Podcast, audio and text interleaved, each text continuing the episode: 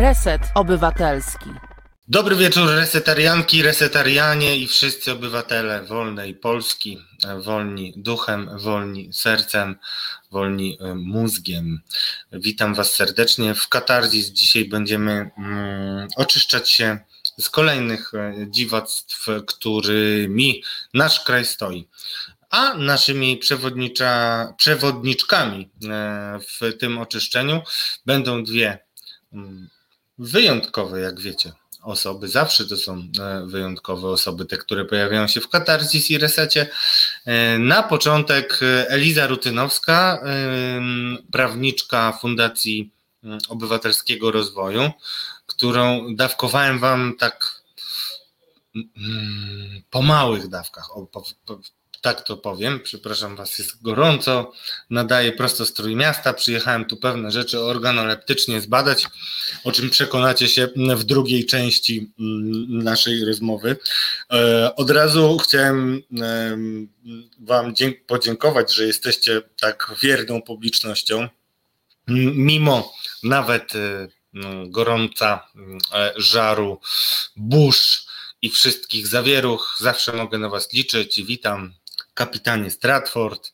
Witam inkwizytorze Macieju Wolwowiczu, Andrzeju Twardowski, Marku Jurkiewiczu, Grzegorze Szafrański, Anno S. i wszystkich tych, którzy mm, będziecie mm, dalej mm, słuchać naszych audycji. O, naszych audycji. Już nasza gościni pierwsza się włącza, ale witam też wszystkich, którzy będą słuchać naszych audycji z podcastów. Pierwsza gościni to prawniczka Eliza Rutynowska z FOR, z którą e, rozmawiamy dość e, często, ponieważ e, uznajemy jako mm, rebelianci pomarańczowego medium, czyli Reset Obywatelski, że jest naszym odkryciem i będziemy ją lansować bardzo konsekwentnie i do końca, czyli do końca. Eliza e, zawsze wypowiadała się na bardzo takie syntetyczne tematy, krótkie, e, a dzisiaj porozmawia z nami trochę dłużej, szczególnie, że e, postanowiliśmy walczyć ze złośliwością rzeczy martwych i ostatnim razem mieliśmy problemy techniczne, które uniemożliwiły Elizie rozwinięcie swoich skrzydeł. Dzisiaj je rozwinie i mam nadzieję Was także poderwie swoim lotem w górę e, i doda nadziei i doda mm, zrozumienia tego, co się dzieje. Mm, nadzieja jest sensem tej audycji, zrozumienie ma do tej nadziei prowadzić, bo kiedy zrozumiesz zło, które wokół ciebie się dzieje, to wtedy możesz zacząć brać się za jego zwalczanie, moi drodzy. Tak przynajmniej uważa prowadzący tę audycję, którym jest Radosław Gruca, dziennikarz Okopres, a także jeden z założycieli e, Resetu Obywatelskiego. Bardzo mi miło Was przywitać. Mm, e, jeszcze chciałem zapowiedzieć e, drugą część, na razie dwoma zdaniami. W drugiej części mm, udało mi się poprosić Esterę Fliger, mm, naczelną działu publicystyki w NGO.pl, a także prowadzącą gospodynię programu dawno, dawno czemu, który już jutro, czyli w soboty, w sobotę, jak co tydzień na antenie Resetu Obywatelskiego będziecie mogli obejrzeć. Komplementy dla Estery zostawiam na drugą godzinę, mm, ale mogę Wam zdradzić, że będziemy innymi rozmawiać o Muzeum II wojny światowej, ponieważ także mm, sensem tego programu jest to, żeby wiedzieć y, o czym się mówi i mówić tylko to, o czym się cokolwiek wie, więc y, żeby zrobić program o mm, Muzeum II wojny światowej jako mm, o muzeum, które ma być punktem wyjścia do pewnej dyskusji, musiałem tu przyjechać. I tak to właśnie zorganizowałem. Jak może wiecie, także mm, moim e, antybohaterem kościelnym jest Leszek Sławoj Głódź, wieloletni metropolita gdański szczęśliwie miniony, y, ale jeszcze wciąż nierozliczony, więc to także y, miał być w założeniu kolejny e, puzzle w naszym programie, ale postanowiłem poświęcić e, Kościołowi kolejny program w związku między innymi z tym, że mamy kolejne decyzje Stolicy Apostolskiej Watykanu w sprawie tym razem arcybiskupa Skworca, to jest taki kapłan ze Śląska. O nim o tym wszystkim będziemy rozmawiali w mm, przyszłym tygodniu. Ja tylko sobie pozwolę na taką małą dygresję, która też będzie poniekąd wprowadzeniem do naszej rozmowy e, z panią Elizą. E, to jest niesamowity paradoks, że te symboliczne, wręcz żadne dla, szczególnie dla ludzi niewierzących, mm, kary, które e, spotykają mm, hierarchów Kościoła katolickiego, jeszcze bardziej, moi drodzy, i mam nadzieję, że Eliza, która już jest zalogowana, to słyszy i potem też jakoś do tego nawiąże, że te symboliczne i żadne mm, kary za tuszowanie pedofilii, które to przestępstwo jest e, też e, jednym z, ujęte w jednym z paragrafów, e, zresztą nowelizowanych kodeksu karnego, 240 artykuł kodeksu karnego chodzi o, hmm, chodzi o ukrywanie informacji. Znaczy, nakłada obowiązek denuncjacji hmm, przestępstw pedofilskich, czego to, którego to obowiązku hierarchowie nie przestrzegali, co wytyka im Stolica Apostolska. I od siebie dodam, że hmm, to, że nie jest jasno wskazane, E, dla, za co są ukarani, w moim głębokim przekonaniu mm, jest efektem tego, że nazwanie rzeczy po imieniu, to znaczy ten i ten arcybiskup jest ukarany za to, że mm, nie e, poinformował organów ścigania albo e, nie wyciągnął konsekwencji wobec osób podejrzewanych o pedofilię, no to mogłoby mieć pewne skutki prawne, gdyby taki dokument, takie stwierdzenie choćby w komunikatach nuncjusza apostolskiego się pojawiło, to mogłoby mieć e, później mm, ciąg dalszy w postaci chociażby zawiadomień różnych ludzi dobrej woli, i mówię to bez ironii, mm, którzy e, pisaliby doniesienia do prokuratury. No i tak głupio udawać, że Watykan to jest e, nic, bo jednak dla mm, osób z Kościoła katolickiego, który jest instytucją hierarchiczną, to jest to najwyższa władza w Kościele katolickim i na dzisiaj stawiam przecinek. Mm, nie będę mm, dłużej mm, ciągnął tematu kościelnego.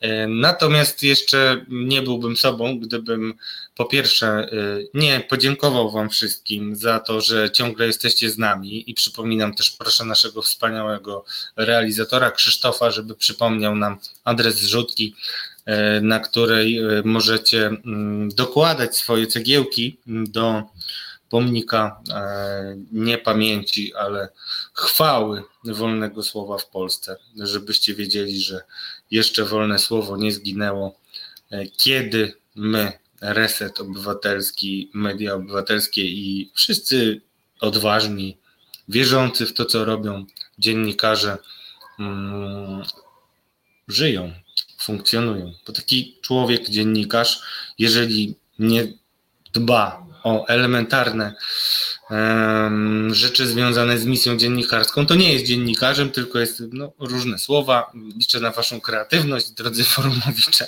Nigdy się nad tym, na, na Was nie zawiodłem. I tytułem wstępu to już prawie koniec, mm, ale nie byłbym sobą, gdybym też nie przypomniał, że to jest e, kuriozalne, co się dzieje teraz, jeśli chodzi o mm, sytuację z TVN-em, e, ale warto to widzieć w odpowiednich proporcjach, więc ja tylko w trzech zdaniach Wam je nakreślę. Te proporcje są takie, że w moim głębokim przekonaniu e, TVN-owi generalnie nic się nie stanie, skończy się na wielkiej awanturze. To pierwsze zdanie. Drugie zdanie.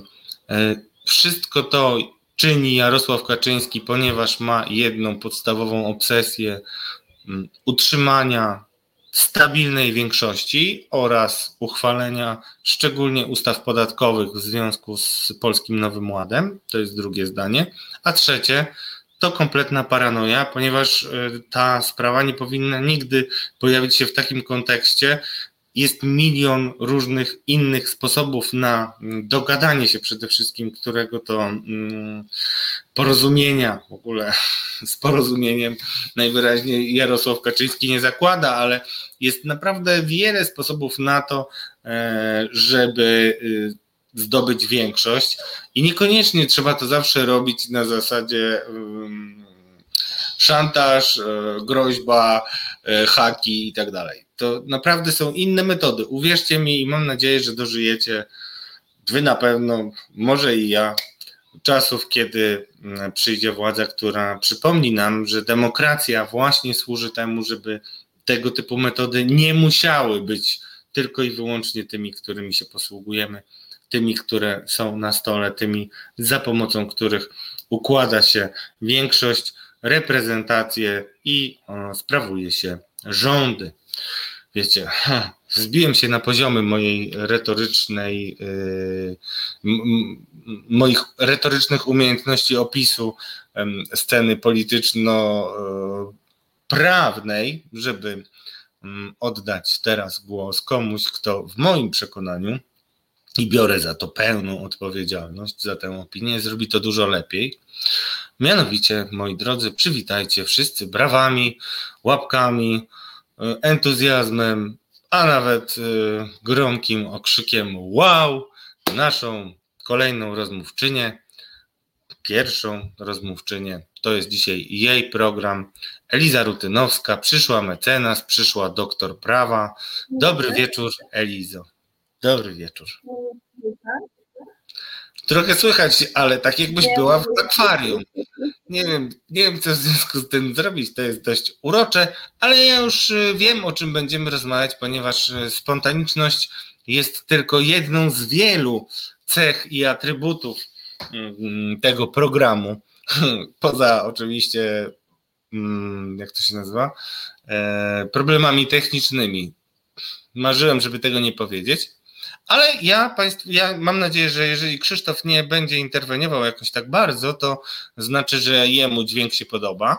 Ale skoro już widzimy Elizę, mm, czyli możemy zakładać, że jest rzeczywiście z nami, to ja zrobię krótkie wprowadzenie. Dzisiaj porozmawiamy o tym, e, czego mm, znowu media w natłoku różnych e, istotnych zdarzeń dnia codziennego nie nagłaśniają w odpowiednim czasie, formie e, i e, z odpowiednim alertem, który powinien towarzyszyć e, dyskusjom i mm, wszystkim publikacjom, które tego tyczą. Mianowicie chodzi o słowo, które to jest bardzo zastanawiające. Chętnie poczytam komentarze Wasze o tym, dlaczego jest tak Słowo polexit powinno w moim głębokim przekonaniu e, powodować, że w większości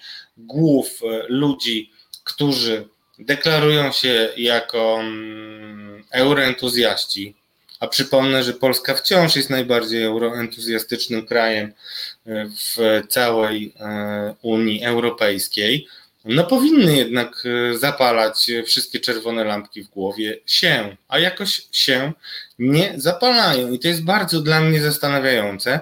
Byłem przekonany, nawet rozmawiałem z kilkoma politykami o tym, że warto to słowo mocno wylansować, żeby uświadomić ludziom, z czym możemy mieć e, do czynienia był taki moment, że słowo polexit trendowało na Twitterze. Oczywiście to nie jest żaden e, miarodajny sygnał, że o polexicie e, rozmawia się e, na poważnie, ale wydaje mi się, że to znowu stało się takim słowem, które przestało być jakoś straszne. Znaczy tak wszyscy mówią polexit, polexit, ale jakoś nikt sobie nie wyobraża, że to nastąpi.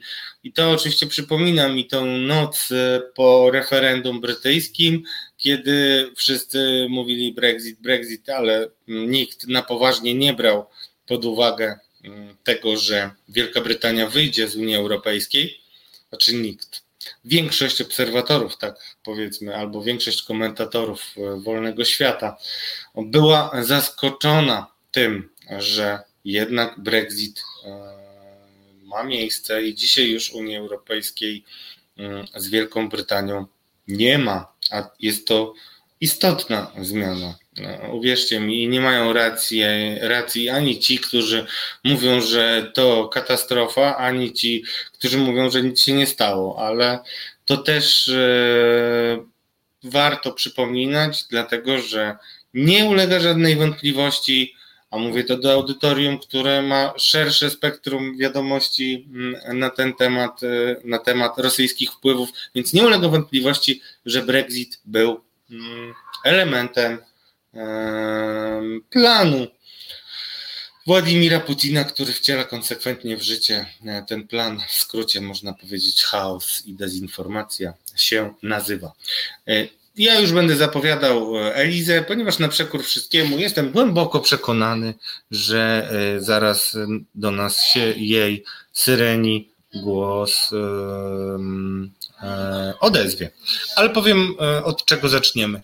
Z Elizą rozmawialiśmy o tym, żeby e, dzisiejszą rozmowę mm, poświęcić temu, co się dzieje w Trybunale Konstytucyjnym. Kiedy umawialiśmy się na ten wywiad, to jeszcze Rzecznik Praw Obywatelskich, profesor Adam Bodnar, nie złożył wniosku, który dzisiaj się dzisiaj zadeklarował, że złoży. Chodzi o e, sprawę, e, którą ma rozpatrzyć Trybunał Julii Przyłębskiej, e, do niedawna nazwany Trybunałem Konstytucyjnym. Już wielokrotnie mówiliśmy, dlaczego nie mówimy teraz Trybunał Konstytucyjny, mm, bo konsekwencje tego mogą być nie mniejsze, tak powiem, jak orzeczenie zakazujące de facto aborcji w Polsce, legalnej aborcji w Polsce. I te konsekwencje. Dobry wieczór, Elizo. Mam nadzieję, że teraz już usłyszę Twój głos. Tak, mam nadzieję, że mnie już słychać. Świetnie, tak, doskonale. Kamień spadł mi z serca, a nie wiem, czy mnie słyszałaś, ale jeśli mnie nie słyszałaś, to postaram się i tak y, jakby już szybko wprowadzić, bo my to przegadaliśmy wcześniej, co chcemy dzisiaj Państwu opowiedzieć i wyjaśnić. Zrobiłem już wstęp o Trybunale Julii Przyłębskiej i o sprawie, która może mieć nie mniejsze konsekwencje e, niż orzeczenie o e, zakazie aborcji. I to w zasadzie jest eufemizm, bo przy y, całej mojej trosce jaka jest związana z tym, co muszą przeżywać kobiety w związku z no, z takim, a nie innym orzeczeniem. Już nie rozwijajmy tego, bo moglibyśmy długo gadać, e, długo to omawiać i analizować, ale wszyscy e, zgadzamy się, że e, konsekwencje widzieliśmy na ulicach i było to autentyczne, i było to w pełni uzasadnione, i kobiety absolutnie mają prawo protestować, a my jako mężczyźni mamy obowiązek je wspierać.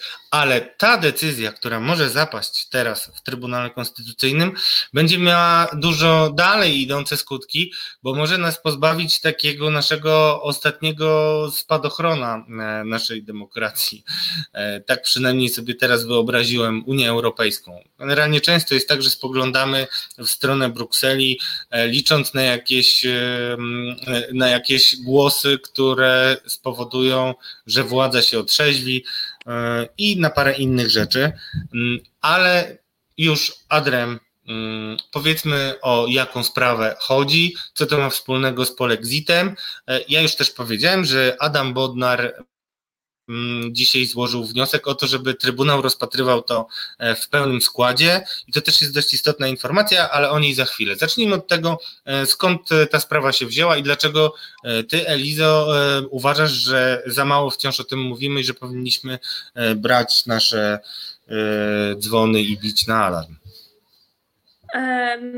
Znaczy, w tym momencie, ja mam takie wrażenie, że do tego momentu, w którym teraz jesteśmy, to mogliśmy bić na alarm i krzyczeć, że się pali, a teraz to już powinniśmy zacząć wynosić rzeczy z płonącego domu po prostu, bo e, za chwilkę to się wszystko zawali po prostu. Czeka nas gigantyczna katastrofa prawna i mało kto sobie właśnie zdaje sprawę, co e, za tym idzie. Co za tym idzie? Za tym idzie to, że. E, nasz rząd zdecyduje, że na przykład nie będzie w związku z tym, że Trybunał Konstytucyjny orzekł, że można zgodnie z konstytucją, czy tak rozumianą konstytucją, jak on ją rozumie obecnie, ignorować prawo unijne, ignorować prawo wspólnotowe i to idzie dalej, bo proszę zauważyć, że pani Przyłębska nie tylko tutaj będzie e, de facto no, kieruje Trybunałem, który być może za chwilę pozbawi nas tej, tej, tej, tej właśnie ochrony ze strony mm, Trybunału Sprawiedliwości Unii Europejskiej, czyli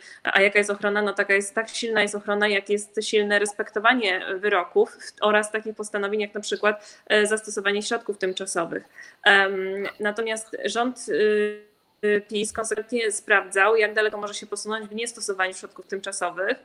E, teraz z kolei Izba Dyscyplinarna, tak zwana Izba Dyscyplinarna działająca w naszej ocenie e, prawników zajmujących się kwestią praworządności nielegalnie, e, ponieważ w istocie nie jest sądem, a stara się podejmować decyzje, które do kompetencji sądu należą teraz raptem chce w świetle konstytucji, manipulując ją, nią, e, uznać, że może ignorować e, traktaty, może ignorować, e, kwestionując to, czy Trybunał Sprawiedliwości Unii Europejskiej przynajmniej być może nie łamie traktatów po drodze, co jest w ogóle absurdem.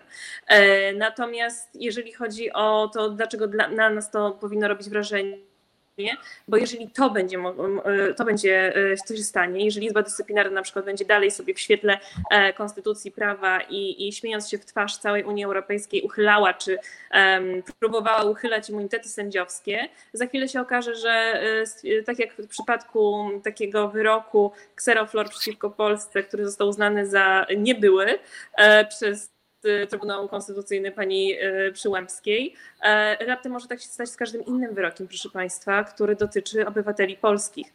I to jest niezwykle niebezpieczne, bo e, jeżeli wyroki również Europejskiego Trybunału Praw Człowieka przestaną raptem obowiązywać w Polsce, która i tak dotychczas, y, to trzeba powiedzieć bardzo uczciwie, zawsze miała duże problemy z implementacją tych wyroków. One dotyczyły różnych y, aspektów, również kwestii aborcji i one niechętnie były implementowane. Natomiast teraz możemy mieć po prostu otwarcie powiedzenie, że jeżeli, to się nie, jeżeli wyrok nie podoba się władzy, on nie będzie miał skutków y, w Polsce. Ja, ja celowo nie mówię skutków prawnych, ponieważ to, co się dzieje teraz, to trzeba jasno też mówić, że to nie ma nic wspólnego z prawem.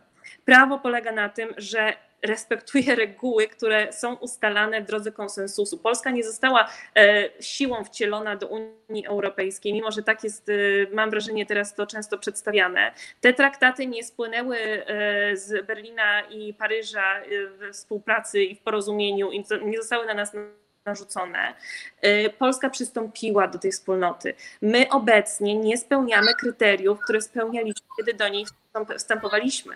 To jest dramat. I wszyscy, mam wrażenie, jednak przechodzą na tym do porządku dziennego, y, nie wiedząc, że na przykład mogą nas z tej Unii wyprowadzić. A wyjście z Unii, y, taki prawny polexit, to jest pierwszy krok do tego. Ja tak zawsze mówię, że do, do niedawna żartowali sobie e, z prawa unijnego, często żartując właśnie chociażby w kontekście tak zwanych produktów regionalnych. E, Oscypki na przykład. Nie wiem, czy Państwo mają taki e, ochronie nazwy regionalnej, również zapowiedź. Mam... Tam z tym ostkiem rodowym teraz wylądowaliśmy poza. Niestety, niestety znowu mamy pewne problemy z łącznością. Są zagrożone. Czyli szczyty, e, które zostały złożone, e, to się okazuje, że władza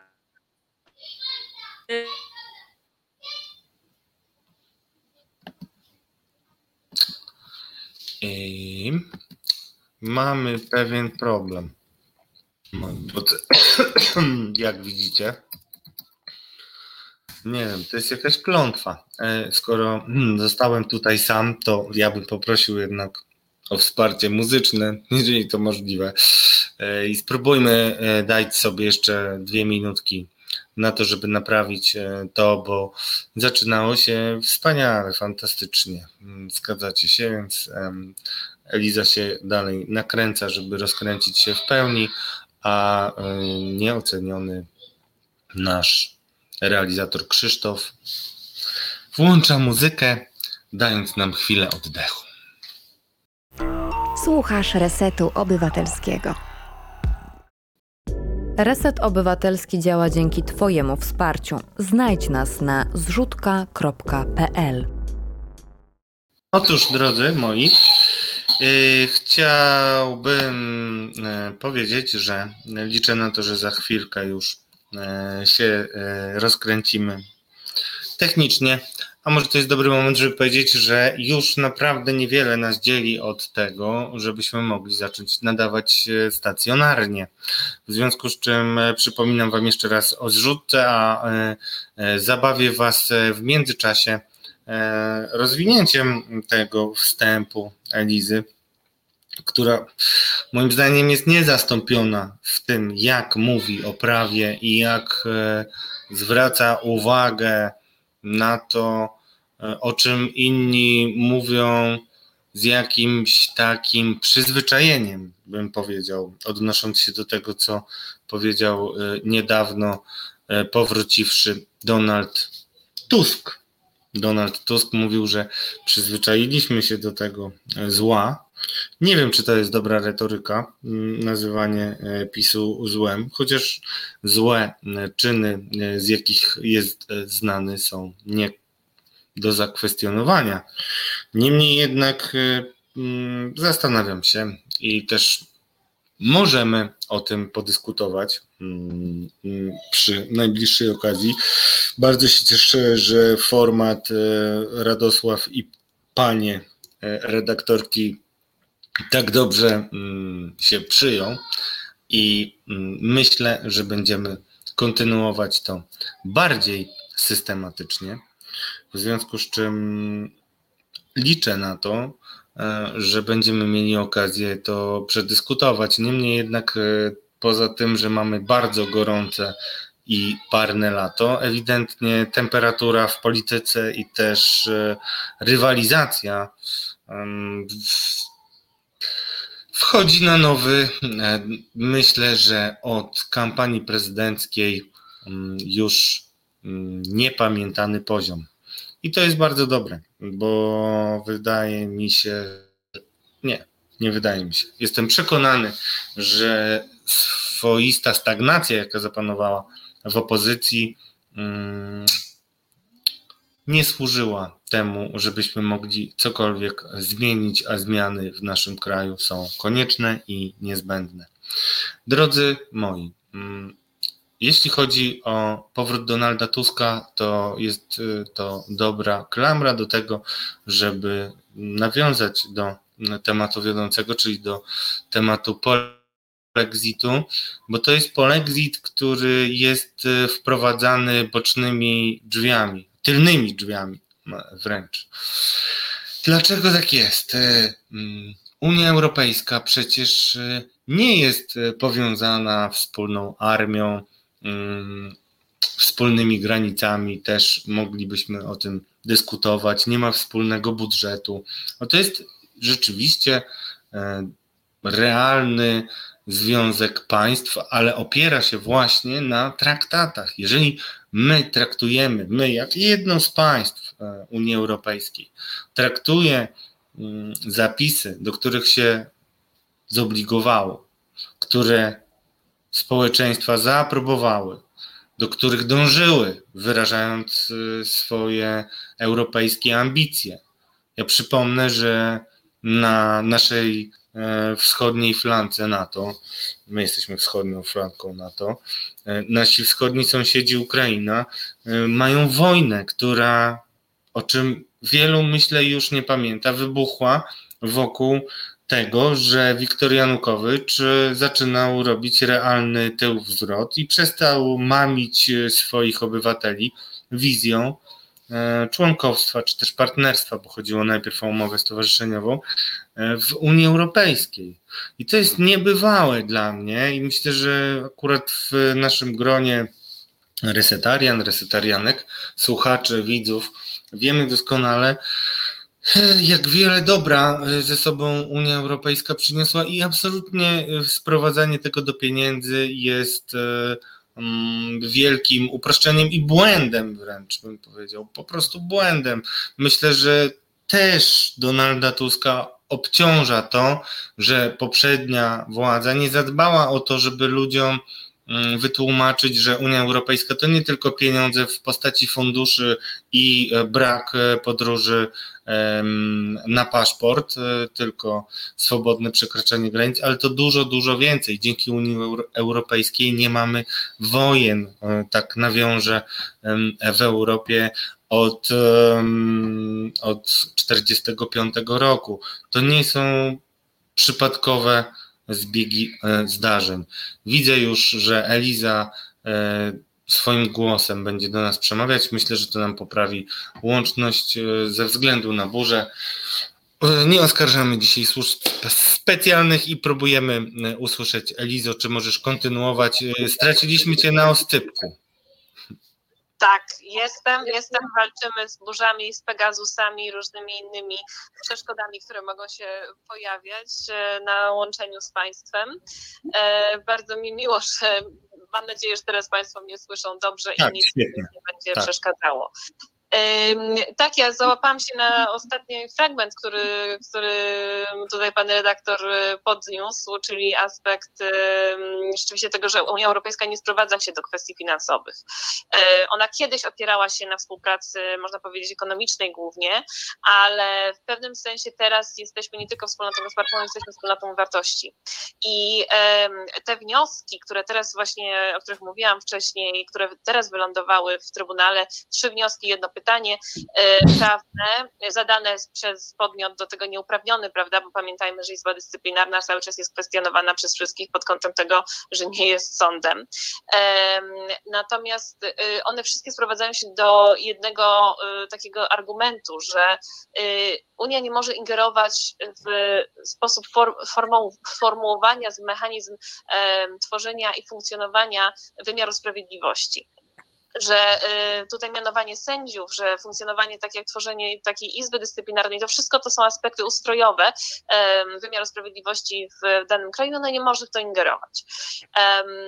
Ale, a co, co więcej, y, premier chce wręcz y, zapewnić sobie prymat, e, można powiedzieć, prawa polskiego nad y, prawem unijnym, czyli wykluczyć możliwość na przykład taką, gdzie Trybunał Konstytucyjny pani Przyłębskiej podjąłby decyzję o wyeliminowaniu jakiegoś przepisu z polskiego porządku prawnego i mimo, że byłby na przykład zgodny z prawem unijnym i ten przepis już nie, był, nie byłby stosowany na przykład przez sądy polskie, tak, czy, czy nie, mógłby się, nie mógłby się powoływać na prawo unijne, tylko musiał chciano by stosować prawo polskie to jest taki przykład właśnie daleko idącej buty, bym powiedziała, e, pra, e, takiej paraprawnej, e, tak samo jak właśnie to pytanie prawne Izby Dyscyplinarnej. To wszystko sprowadza się do tego, żebyśmy my stali się taką czarną owcą, można powiedzieć, ponieważ przypomnijmy, że do Polski zostały wysłane listy wnoszące o wycofanie tego wniosku premierowskiego z Trybunału Konstytucyjnego chociażby.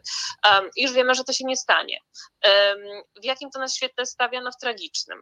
W tragicznym świetle stawia nas też nieprzystąpienie do prokuratury europejskiej. To jest aspekt, który absolutnie ja uważam za karygodny. E, to jest e, taka inicjatywa historyczna, można powiedzieć, która naprawdę będzie łączyła wiele państw. Teraz ponad 20 europejskich państw e, na do naszej wspólnoty jest jej częścią. Natomiast Polska no, upiera się, że nie chce tutaj e, wchodzić w kolejne e, ciała podobne do OLAF-u czy podobne do e, współpracy, która już funkcjonuje. To też nie jest do końca tak. Prokuratura Europejska, ja zawsze mówię, że najprościej można wytłumaczyć, dlaczego, ona, dlaczego powinniśmy być jej częścią, dlatego że zakładałaby wbicie klinu, można powiedzieć, w ten monopol władzy, jaki ma prokurator generalny nad prokuraturą to, co warto zrozumieć, to że w ramach prokuratury europejskiej, w każdym kraju do niej należący, e, w ramach prokuraturów krajowych funkcjonują tak zwani prokuratorzy europejscy delegowani. To są krajowi prokuratorzy, czyli niemieccy powiedzmy na przykład, e, aczkolwiek e, podlegający pod Generalnego Prokuratora Europejskiego, nie podprokuratora można powiedzieć, krajowego, oczywiście w zakresie działań, które podejmują jako prokuratorzy europejscy delegowani. I co ciekawe, jeżeli taki prokurator generalny chciałby ich pociągnąć do dyscyplinarnej odpowiedzialności, na przykład za te działania, które by e, czynili w ramach swoich obowiązków, nie mógłby tego zrobić. I tu o to się rozbija E, tak naprawdę cała kwestia e, wejścia czy nie wejścia e, do prokuratury europejskiej. To byłoby wbicie klinu w ten monopol władzy. A jak wiemy, o monopol władzy coraz częściej chodzi niestety. To prawda. Też przyznaję się, że mam delikatną obsesję tematu e, karuzel watowskich i kłamstwa watowskiego, bo uważam, że nie, jest wystarczająco wyjaśnione ludziom, jak wielkim kłamstwem PiSu jest wmawianie, że pieniądze, które rozrzucano z helikoptera beztrosko pochodziły z walki z mafią watowską. Ciągle nie wiem, gdzie ta mafia jest, kim jest, ani ile tych miliardów miałaby ukraść, więc zacznijmy od tego. Więc, a, a, a to mnie bardzo interesowało w kontekście prokuratury europejskiej, ale kiedy mm, mówiłaś mi, Elizo, o tym, mm, jak ty widzisz potencjalne zagrożenie e, wejścia Polski e, do zgody na e, udział w projekcie, w projekcie, udział w prokuraturze europejskiej, to nie zdawałem sobie tego sprawy, a kiedy to powiedziałaś, to wydawało mi się to, że to, jest, to byłby być może taki błąd w Matrixie. Nie wiem, czy wszyscy z Was znają Matrix, ale myślę, że wielu zna i pamięta takie błędy w Matrixie. Takim błędem w Matrixie w pewnym momencie stał się ktoś, kto był częścią tego Matrixu, czyli agent Smith, i potem ten agent Smith e, zduplikował się i e, spowodował, że e, system upadł. I tak też rzeczywiście chyba mogłoby być z tymi prokuratorami. Nie tylko nie chodzi o to, że oni nie mieliby jurysdykcji, ale byliby też po pierwsze łącznikami z prokuraturą europejską, a, a po drugie no, istnieje szansa, a każdą nadzieję należy chwytać mocno, że pokazaliby, że nawet jedno czy dwa śledztwa pokazałyby coś, co mm, wywróciłoby e, ten monolit, którym wydaje się być prawica głównie na łamach e, i na ekranach, e, na łamach polskich gazet i na ekranach mediów narodowych, że się tak wyrażę. Czy dobrze rozumiem, Elizo? Tak, ja, ja myślę, że to jest, e, to jest właśnie ten klucz, dla którego nie przystępujemy. E, pierwszy i jedyny tak naprawdę taki kompleksowy, można powiedzieć, e, kompleksowa odpowiedź, która została wystosowana z Ministerstwa Sprawiedliwości w sprawie prokuratury europejskiej, była wystosowana przez niejakiego pana Łukasza Piebiaka także e, tłumacząca, dlaczego, dlaczego Polska nie przystępuje i oprócz oczywiście aspektów takich jak podnoszenie tego, że VAT-owskie przestępstwa dotyczą e, praktycznie w całości tylko i wyłącznie są krajowe, nie są w ogóle transgraniczne albo w bardzo małym stopniu, e, to jeszcze był dorzucony argument, że prokuratura europejska to będzie za dużo biurokracji, proszę Państwa, i dlatego do niej nie przystępujemy. Także to wszystko wskazuje, to są wszystko oczywiście takie zasłony dymne, które są wykorzystywane do tego, żeby ta nasza prokuratura, y, znaczy nasza, no znowu, ja zawsze mam taki problem z mówieniem nasza, y, obecna prokuratura, żeby była takim monolitem, z taką żelazną pięścią, e, bo jak dzisiaj przygotowywaliśmy się też do, do programu, to patrzę na czas i wiem, że niedługo będziemy musieli kończyć, a myślę, że warto, żeby jeszcze o tym wspomnieć, bo już zostały mm, poczynione pewne zapowiedzi prokuratura, e, prokuratura i Ministerstwo Sprawiedliwości e, obecnie działa, działają ramię w ramię, można powiedzieć. I to, co mnie przeraża, to jest niezwykły, niezwykle wysoki poziom populizmu penalnego. Populizm penalny, czyli taka E, szybkie i takie bardzo efektowne odpowiedzi na różnego rodzaju bieżące problemy, bieżące tragedie, które się dzieją e, i występowanie właśnie na takich bardzo spektakularnych konferencjach prasowych mówiących o tym, że będzie zero tolerancji dla pijanych kierowców, zero tolerancji dla e, takich a takich przestępców. Ja się wetnę tylko, ja się wetnę tylko bo, bo na pewno, ja się tylko wetnę, żeby, żeby uświadomić Państwu najlepszym chyba przykładem jaki mieliśmy niedawno, to po jednym z zabójstw dziecka, które zabiła własna matka, minister sprawiedliwości, prokurator generalny pisał takie maile oburzone, pełne różnych informacji naprawdę drastycznych dotyczących tej, tego zdarzenia, tego morderstwa. I to też było takim preludium do tego, żeby znowu wyjść jako szeryf i zaproponować jakieś e, radykalne e, zaostrzenie prawa, które generalnie w przypadku ministra Ziobro więcej ma e, wspólnego z zemstą i jakimś linczem niż czymkolwiek innym. Zresztą słowo lincz w twojej publicystyce, Elizo, często pada. Tak, ja mówię, że to jest właśnie obecna prokuratura i w ogóle działania Ministerstwa Sprawiedliwości to jest bicz i lincz. E, lincz to jest właśnie dawanie przyzwolenia na tego rodzaju e, adresowanie tych problemów, odpowiedź na te problemy, dawanie przyzwolenia na poczucie zemsty, wykorzystywanie tego poczucia chęci zemsty, które się budzi w społeczeństwie po każdym takiej, takiej zbrodni. E, tylko ja za każdym razem mówię jedną rzecz zawsze, kiedy nam się, bo ja rozumiem, to są emocje ludzkie, tak? To, to, straszne rzeczy się dzieją na świecie i każdemu kiedyś się otwiera nóż w kieszeni, kiedy myśli o tym, co ktoś komuś zrobił. Ale zawsze przy prawie karnym, kiedy ustawodawca decyduje o tym, jaka ma być ścieżka dla takiego człowieka, który jest podejrzany o popełnienie danego przestępstwa, w tyle głowy musi się zapalać y, czerwona lampka pod tytułem kazusy komendy.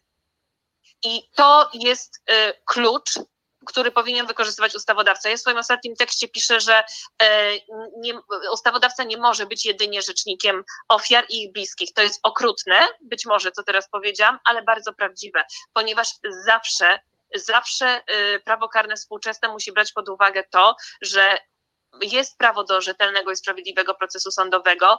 Nie można stosować tymczasowego aresztowania w formie przedkary, tylko w formie za, takiej zabezpieczającej tak, tok postępowania, e, a jest nadużywany jako właśnie przedkary, nie może dochodzić takiej, do sytuacji, że e, jest praktycznie niemożliwe wpłacenie poręczenia majątkowego i jest to e, straszliwie uniemożliwiane i utrudniane przez, przez prokuraturę, ponieważ kiedyś nastąpi znowu taki kazus komendy. Każdy chce skazać, każdy chce znaleźć sprawcę jakiegoś okropnego czynu, ale nie można tego robić za wszelką cenę, bo to, co teraz się dzieje, to jest robienie większości rzeczy na rympał i właśnie na taki, na taki e, efektowny, szeryfowy sposób, ale my nie jesteśmy na dzikim zachodzie, e, my nie będziemy nikogo e, wieszać na rynku, chociaż mam wrażenie, że czasami wiele osób by, by tak chciało, żeby wyglądał nasz kodeks karny, Natomiast y, zawsze trzeba mieć również tyle głowy, że to, co jest linczem dla jednych, y, zaraz może być biczem, który trafi w nas, y, który trafi w osobę, która na przykład jest niewinna.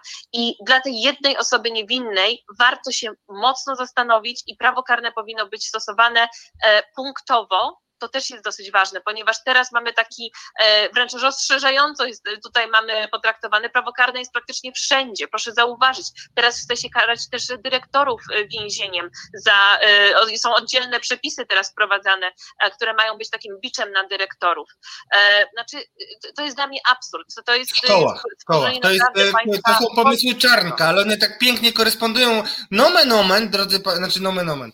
Notabene, chciałem powiedzieć, że Przemysław Czarnek Czarnek był e, szykowany na następcę Zbigniewa Ziobro, więc ho, ho, macie e, możliwy przedsmak e, rozwijania ziobrowych pomysłów. To tak tylko tytułem uzupełnienia i, i oddaję głos Elizo. E, tak, ja, ja uważam, że to się bardzo wszystko dopełnia. Tutaj, bo pan e, również Wójcik był bardzo aktywny w tworzeniu różnych, e, różnego rodzaju zapowiedzi tego, co się wydarzy. Ja ostatnio przeczytałam z grozą, że wiceminister Warchoł również zapowiedział, że w ramach nowego Polskiego Ładu będzie kompleksowa reforma kodeksu karnego. No, jeżeli panowie będą chcieli wprowadzić takie rozwiązanie, jak na przykład wykluczenie wnioskowania o przedterminowe zwolnienie przez osoby, które, które są już osadzone w konkretnych sprawach na przykład, no to ja już mogę z góry powiedzieć i o tym też zresztą pisałam, że to jest niemożliwe do wprowadzenia właśnie chociażby w kontekście polskiej konstytucji czy w kontekście Europejskiej Konwencji Praw Człowieka. E, dlaczego? Dlatego, że mamy tam zakaz tortur i nieludzkiego traktowania, a tak jest traktowane e, wykluczenie wnioskowania o przedterminowe zwolnienie. To, co jest ważne, to że sam złożenie wniosku o przedterminowe zwolnienie to przecież nie jest automatyczne e, akceptacja tego wniosku. Więc to wykazuje już absurd tej propozycji i tak naprawdę wykazuje, czemu ona ma służyć. Ona ma służyć temu, żeby właśnie wbić się w ten, e, tą rządzę zemsty, e, która w społeczeństwie się pojawia. I, I tak naprawdę tylko i wyłącznie chodzi o takich słupkach poparcia, że my będziemy bardziej surowi wobec przestępców.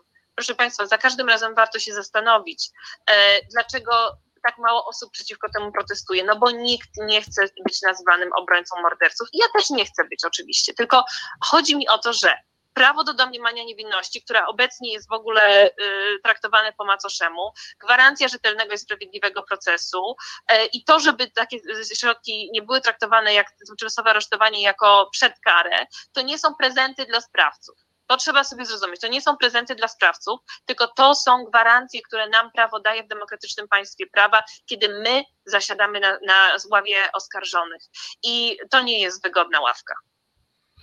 Kiedy cię nie było, nie wiem czy słyszałaś, pozwoliłem sobie na taką małą dygresję dotyczącą Donalda Tuska, jego powrotu, który mówił o tym, że e, PiS to zło i e, najgorsze jest to, że, zaczę, że zaczęliśmy się do niego przyzwyczajać e, i to, co bardzo cenię w naszych rozmowach i w twojej działalności, to właśnie to, że ty absolutnie przyzwyczajona nie jesteś. Dlatego też chciałem cię spytać, czytam komentarze E, na naszym forum, na naszym forum e, i też chciałem e, Cię spytać, czy dostrzegasz jeszcze jeden aspekt tej sytuacji Bincho-Lincza, Lincza, Biczo-Lincza. Ja jestem fanem Lincza, wybaczcie. Biczu, Bicza i Linczu. To jest bardzo ciekawa metafora, będziemy do niej wracać. Robert Jakub napisał: Prokuratura umorzyła lincz na rynku, czyli wieszanie eurodeputowanych przez kolegów PiS na rynku w Katowicach. I kiedy przeczytałem ten komentarz, to też e, przyszły mi e, do głowy różne śledztwa, które prowadziłem e, i wydaje mi się, że takim prawdziwym, pełnym obrazem patologii, jaką jest ten wymiar rzekomej sprawiedliwości, czy pisowskiej sprawiedliwości, wymiar pisowskiej sprawiedliwości, jest to, że z jednej strony mamy pewne deklaracje, które ukrywają prawdziwe cele, o czym mamy no, w zasadzie co tydzień e, okazję się przekonać. Z drugiej strony e, mamy właśnie Beach i Lynch, a jeszcze z trzeciej strony mamy takie już jak dla mnie absolutne ugruntowanie tego wymiaru niesprawiedliwości, polegające na tym, że nawet jeżeli prokuratura skupia się z całą swoją energią, rzetelnością, uczciwością i krystalicznością, której nie ma, ale mówię o jakiejś pożądanej formie prokuratury. Na przestępstwach e, opozycji, no to jeżeli tak samo się nie skupia, już nie mówię o skręcaniu spraw, które są ewidentnie przestępstwami, a udajemy, że ich nie ma, odmawiamy wszczęcia albo umarzamy pod byle e, pretekstem, bo to już e, nie, robi się coraz bardziej skomplikowane, o czym kiedyś porozmawiamy wkrótce, ale jeżeli skupiamy się tylko na jednej stronie, no to nie ma mowy o wymiarze sprawiedliwości i chyba najbardziej to, co mnie uderza w tej ekipie, to to, że oni nie wierzą, że istnieje realnie do osiągnięcia zasada równości ludzi wobec prawa. Co myślisz na ten temat? Tak, znaczy, yy, no my jesteśmy. Kobiety mają mniej praw, tak? To już tak szyderczo powiem, ale, ale generalnie yy, yy, no, ta wspólnota jest zbudowana tylko wokół naszych, a wszyscy inni mają gorzej, o tak bym powiedział. Znaczy, y, no wszyscy mam wrażenie czytaliśmy zwierzęcy folwark i, i, i, to, i to mówi nam wszystko, co powinniśmy wiedzieć i to jest, powinno być naszą instruktarzem, można powiedzieć, do tego, jak teraz powinniśmy postępować. E, natomiast y, ja myślę, że jednak jest siła w tym, że domagamy się tej równości wobec prawa. E, te umorzenia są żalone, e, odmowy wszczęcia również są, więc jakby potem znowu są umarzane, e, ale, ale jakby tutaj mamy, e, mamy tą walkę i, i, i prawnicy o tym przypominają, że e, prawo obowiązuje wszystkich. Natomiast no, kluczowe jest tutaj to, żeby społeczeństwo się nie przyzwyczaiło, bo jeżeli w pewnym momencie część z nas uzna, że no, władza no, ale to jest władza, tak? No to oni zawsze tak robili, bo ja też zaczęłam słyszeć, że zawsze tak było. Nie, nie, nie zawsze tak było, znaczy być może władza zawsze tak próbowała, ale trzeba przypominać to, że teraz byliśmy już w demokratycznym państwie prawa i w demokratycznym państwie prawa władzy wolno mniej. E, więc nawet jeżeli mówimy o, e, o równości wobec prawa, to tak, ale władzy jako władzy, czyli jako, jeżeli funkcjonuje i działa jako organy władzy publicznej, to wtedy ona jest trzymana w ryzach zgodnie z artykułem 7 Konstytucji w granicach i na podstawie prawa. A my, mam wrażenie, teraz trochę oscylujemy wokół jakichś takich dziwnych konstrukcji, które przypominają bardziej Króla Słońce e, niż jego prawa, e, do, tylko i wyłącznie na przykład do ochrony jego wizerunku, tak? A nie do wizerunku innych osób na przykład.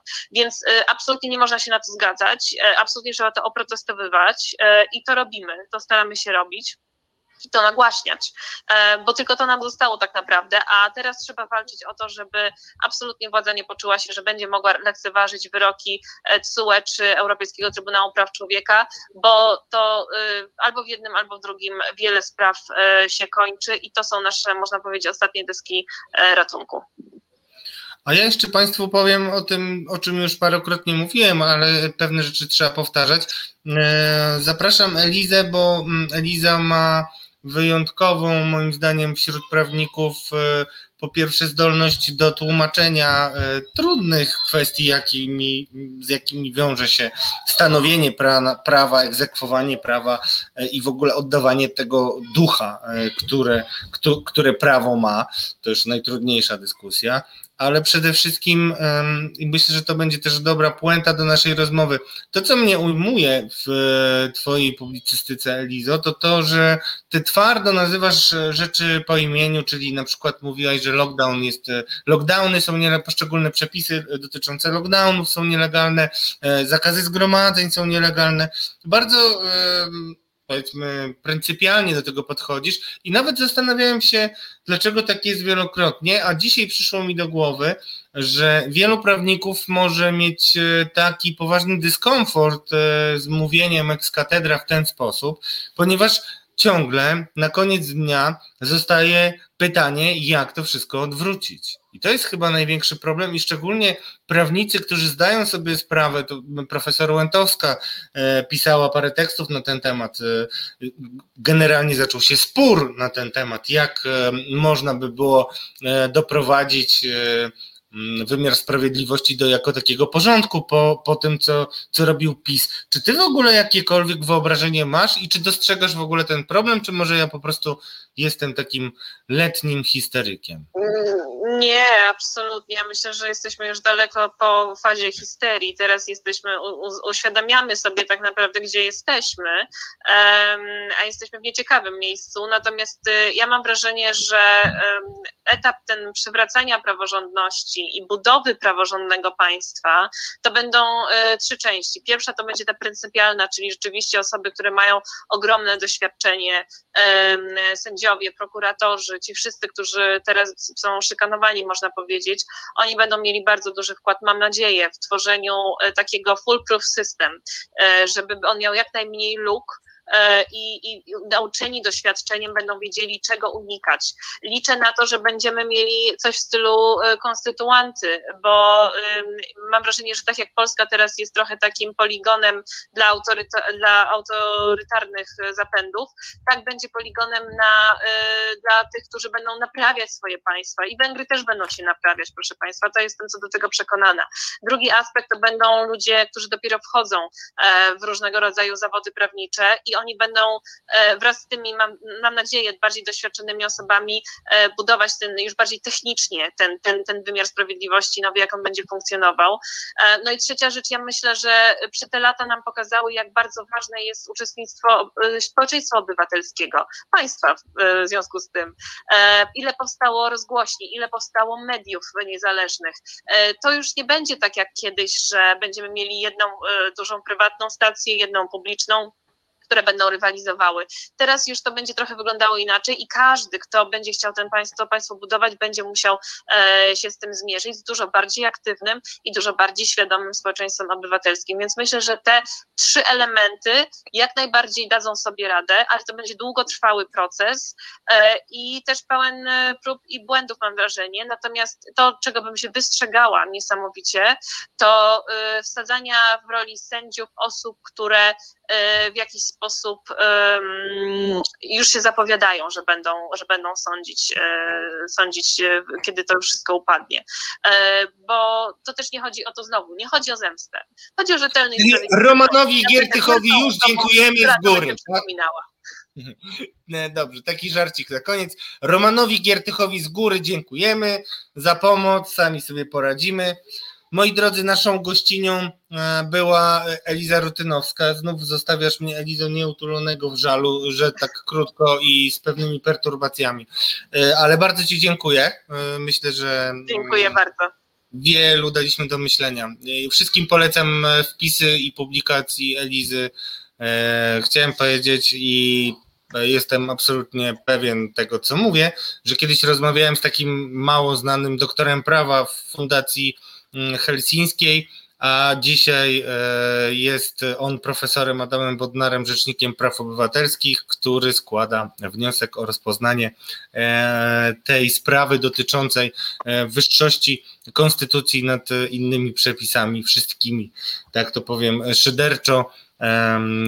I cóż, tyle chciałem powiedzieć. Życzę, życzę, życzę mierzenia wysoko. Dobr, do, dobranoc, Elizo. Zostań z nami oczywiście, bo już niedługo um, Estera e, Fliger, e, którą e, moi różni rozmówcy przed tym programem wyzywali od symetrystek, opowie nam o tym, co tam wysymetryzowała. Ale zaczniemy od rozmowy na temat Muzeum II wojny światowej. Już za chwilę, e, tuż po tym, jak e, Krzysztof włączy piosenkę, a ja tylko przypomnę, że słuchacie Katarzis w resecie obywatelskim, medium w pełni finansowanym z Waszych wpłat dobrowolnych, które jeśli utrzymają się na takim poziomie i będą rosnąć, to już wkrótce zamienią się w być może bardzo bardzo znaczące, realnie istniejące miejsce redakcyjne, także zachęcam Was do tego, żebyście nas wspierali. A teraz poproszę Krzysztofa, żeby dał Wam chwilę oddechu przy muzyce, a potem połączymy się już ze sterą. Słuchasz Resetu Obywatelskiego. Znudzeni mainstreamowymi newsami? Czas na reset obywatelski. Zaangażowane dziennikarstwo. Widzicie mnie. Za oknem moim sopockim niestety pada deszcz. Mam nadzieję, że to nie zaburzy nam kolejnej naszej gościni, e, którą e, mam nadzieję już niebawem będzie, moi drodzy, Estera Fliger, moja też redakcyjna koleżanka. Dzień dobry. Dzień dobry. A propos tego, że twoja redakcyjna koleżanka, to dzięki Radkowi Pomysłowi e, prowadzę w Resecie Obywatelskim podcast historyczny, e, program historyczny, który też jest dostępny jako podcast, dawno, dawno czemu. I korzystając z okazji, zapraszam jutro o godzinie 19, bo moim i Państwa gościem przede wszystkim będzie Rzecznik Praw Obywatelskich, doktor habilitowany Adam Bodnar, który opowie o tym, jakimi sprawami historycznymi zajmował się podczas swojej e, kadencji. Ja już nie mogę się doczekać tej rozmowy, to już 17 odcinek. Jeszcze raz ogromne podziękowania dla Radka, bo to był jego pomysł, to on e, wymyślił, żebym miała program historyczny w resecie obywatelskim, więc Duma mnie rozpiera. Duma mnie rozpiera i bardzo się cieszę i e, możesz być pewna, że będę słuchał, jeśli nie na żywo, to w podcaście, bo to w ogóle super pomysł. Ja jestem zachwycony. Dobrze, nie będziemy sobie słodzić, y, bo chcemy y, wykorzystać dynamicznie czas. Zacznijmy od y, informacji. Ja też Państwu potem pokażę dowód na to. Dzisiaj byłem w muzeum z moją najmłodszą latoroślą, która no tak, no, przyjęła. W jego wieku jeszcze nie, nie, nie umiemy ocenić wpływu wystawy, natomiast ja podzielam wiele uwag Estery i zaczniemy od tego przede wszystkim, ja bym zaczął od, te, od końca, bo to jest bardzo ciekawe. Rozmawiamy o Muzeum II Wojny Światowej. E, problem, e, jednym z wielu problemów, który, mm, który mm, narósł wokół e, muzeum, problemem tym był film który kończy tę wystawę. Ja teraz mogę tak na świeżo powiedzieć Państwu, że generalnie wystawa idzie się takim w długim budynku korytarzem, są e, ekspozycje po prawej po lewej stronie i na sam koniec wychodzisz już z tego, e, z tego długiego korytarza pełnego wielu różnych ekspozycji, już dochodzimy, e, mijamy Jałtę, tak, czyli są już rozliczenia powojenne po 1945 roku i, i generalnie wszystko mi gra, okej, okay, już tam nie mówimy o niuansach.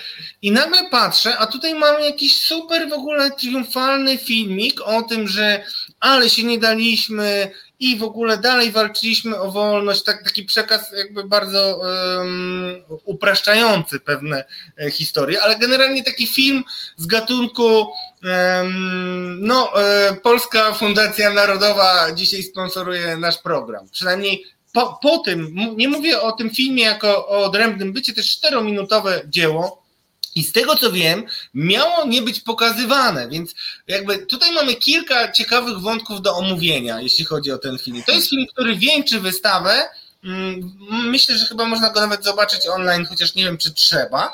No i opowiedz nam najpierw Estera, bo y, sprawdziłem to i on jest cały czas wyświetlany. Tutaj nic się absolutnie nie zmieniło, mimo że wyrokiem sądu nie powinien być um, wyświetlany. Zacznijmy od końca zatem, czyli od tego, y, czytałem w komentarze jednego z architektów muzeum, czyli profesora Wnuka, który mówił, że umieszczenie tego filmu na końcu Mm, absolutnie wypacza sens e, muzeum jako całości. Więc od końca do początku, dlaczego wypacza i jaki jest ten sens, który może być wypaczony, e, tak przynajmniej uważa notabene jeden z Twoich byłych gości, e, profesor Wnuk. To od samego początku może zacznijmy dla Państwa, którzy nie znają tematu, bo nie wszyscy śledzą sprawy związane z polityką historyczną. E, jest to dość niszowy e, temat, o muzeum było głośno w 2017 roku, ale no potem ten temat, no ja się bardzo starałam i miałam sporo determinacji, żeby on nie zniknął z, z debaty publicznej, no ale dla Państwa, którzy, którzy nie są tak mocno w temacie, w kilku zdaniach, Muzeum II wojny światowej w Gdańsku zostało otwarte 23 marca 2017 roku. E, dwa tygodnie później, 6 e, kwietnia, zostało e, przyjęte przez, przejęte przez Prawo i Sprawiedliwość ministra Piotra Glińskiego i ministra Jarosława Selina, którzy pozbyli się z dyrektorskiego gabinetu profesora Pawła Machcewicza, który jest historykiem o międzynarodowej renomie, i zainstalowali tam doktora Karola Nawrockiego z gdańskiego IPN-u, I może e, dlaczego w ogóle to przyjęcie nastąpiło? Ponieważ kiedy pojawił się pomysł na e, powstanie Muzeum II Wojny Światowej w Gdańsku, kiedy w 2008 roku profesor Paweł Machcewicz po raz pierwszy opisał E, pomysł na, na to muzeum, to on od samego początku nie spodobał się e, prawicy e, Jarosław Kaczyński już w 2008 roku atakował muzeum, które jeszcze nie powstało, atakował koncepcję na to muzeum. A dlaczego? Dlatego, że jakby pomysłem twórców muzeum było to, by położyć akcent na cierpienia cywilów oraz by pokazać historię okupowanej Polski w szerokim E, nie tylko europejskim, ale międzynarodowym e, kontekście. Tymczasem prawica oczekiwała przede wszystkim no, klasycznej martyrologii, ale też wyłącznie wątków polskich, żadnego kontekstu międzynarodowego. No i oczywiście też oczekiwała takiej bardzo hura optymistycznej narracji o wojnie jako świetnej męskiej przygodzie. No tymczasem Muzeum II wojny światowej było bardzo to ukończone przez profesora Pawła Machcewicza i jego zespół, przypomnijmy, doktora Janusza Marszalca, profesora Rafała Wnuka i profesora Piotra e, Majewskiego, no tym ono pokazało nowy zupełnie rodzaj e, opowieści o II e, wojnie światowej. To było niezwykłe, autorskie, spójne dzieło. No i kiedy PiS przejął muzeum, nowy dyrektor zaczął wprowadzać poprawki, łącznie jest ich, poprawki w cudzysłowie, łącznie jest ich E, kilkanaście, które miały dostosować tę e, wystawę do potrzeb prawicowej e, polityki historycznej. No i twórcy Muzeum II wojny światowej w Gdańsku z tym się po prostu nie zgodzili, bo też powiedzmy sobie taką jedną rzecz, Muzeum II wojny światowej w Gdańsku jest muzeum narracyjnym. Co to znaczy? Takim muzeum jest również Muzeum Powstania Warszawskiego, E, to w ogóle było pierwsze narracyjne muzeum w Polsce, e, Muzeum e, Historii Żydów Polskich Polin, Muzeum Emigracji w Gdyni, wystawa w Europejskim Centrum Solidarności. Muzeum narracyjne to inaczej, drodzy Państwo, jak książka lub film. To nie jest takie klasyczne muzeum, gdzie mamy w gablotkach eksponaty i jak w latach 90. zakładamy kapcie i oglądamy, tylko muzeum narracyjne to jest właśnie opowieść, w której mamy zwiedzającego muzeum jako widza, E, porusza się po ścieżce opowieści, tak jakby właśnie oglądał film lub czytał e, książkę. Opowiadana jest mu historia, angażowane są jego wszystkie zmysły, bo pracuje się również obrazem, światłem, dźwiękiem. E, są oczywiście również eksponaty, ale one też pełnią swoją rolę w narracji. No i zmiany w takiej wystawie narracyjnej, podyktowane polityką historyczną, możemy porównać do tego, jakby ktoś wziął książkę innego autora albo film i powycinał z niej strony i powklejał jakieś tam swoje własne e, strony z własnej książki lub klatki z własnego filmu i potem na końcu powiedział, a to jest teraz mój film i to jest moje własne e, dzieło, tak? Więc e, najmniejsza zmiana, nie wiem, przesunięcie eksponatu, zmiana eksponatu na inny, no po prostu zmienia, zmienia bieg, e, bieg opowieści, więc e, twórcy Muzeum II wojny nie zgodzili się na te e, zmiany. Ja mogę podać ich przykłady za moment, natomiast w związku z tym, że się z nimi nie, nie zgodzili, bo zaburzają e, opowieści, zmieniają, zwłaszcza ta właśnie ostatnia zmiana, czyli film o niej za momencik, e, zmieniają bieg opowieści, poszli do sądu. E, sprawa się toczyła przez ponad dwa lata przed Gdańskim Sądem Okręgowym.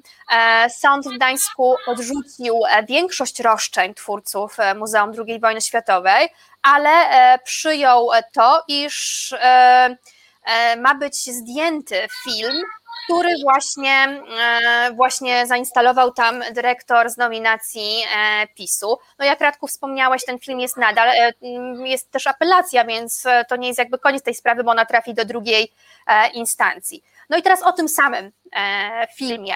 Kiedy zostało otwarte Muzeum II wojny światowej w Gdańsku, to wyświetlany był film, który był przygotowany specjalnie na tę wystawę. On miał być taką kropką nad i, puentą.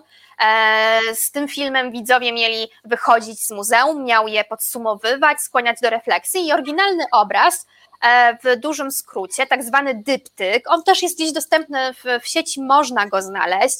E, był, jak powiedziałam, przygotowany specjalnie dla muzeum, specjalnie na potrzeby e, wystawy i on opowiadał jednym zdaniem o tym, że po 1945 roku niczego się nie nauczyliśmy, tak, że 70 lat, 80 lat, mm, czy dołożymy za moment 10 lat jeszcze i powiemy za, za 10 lat 90 od momentu wybuchu II wojny światowej w Gdańsku i, i od zakończenia E, zakończenia wojny, no po prostu dalej ludzkość, e, dalej ludzkość tutaj e, organizuje konflikty zbrojne i nie umie rozstrzygnąć swoich problemów w inny sposób, bo w tym filmie było pokazane to, co się dzieje w Ukrainie, a więc na Krymie, to, co się dzieje w Korei Północnej i tak dalej, i tak dalej. No i ten film był taką gorzką puentą i towarzyszył temu filmowi, jakby ścieżką dźwiękową był E, był utwór e, The Animals House of the Rising Sun, który opowiada o popełniającym wciąż te same błędy człowieku. To dość istotny szczegół.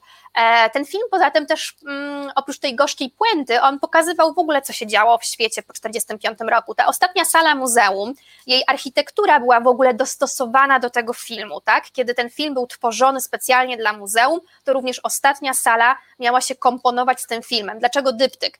Bo ta ostatnia sala podzielona jest murem, który ma przypominać ten mur berliński, jaki podzielił Europę, e, żelazną kurtynę, tak, o której mówił Winston Churchill, e, która podzieliła Europę po 1945 roku na dwie e, części, więc w tej ostatniej sali jest, ten, jest mur przypominający berliński, no i po lewej stronie na ekranie było wyświetlane w tym filmie to, co działo się w 1945 roku w bloku zachodnim, a po prawej zaś to, co się działo w bloku E, wschodnim.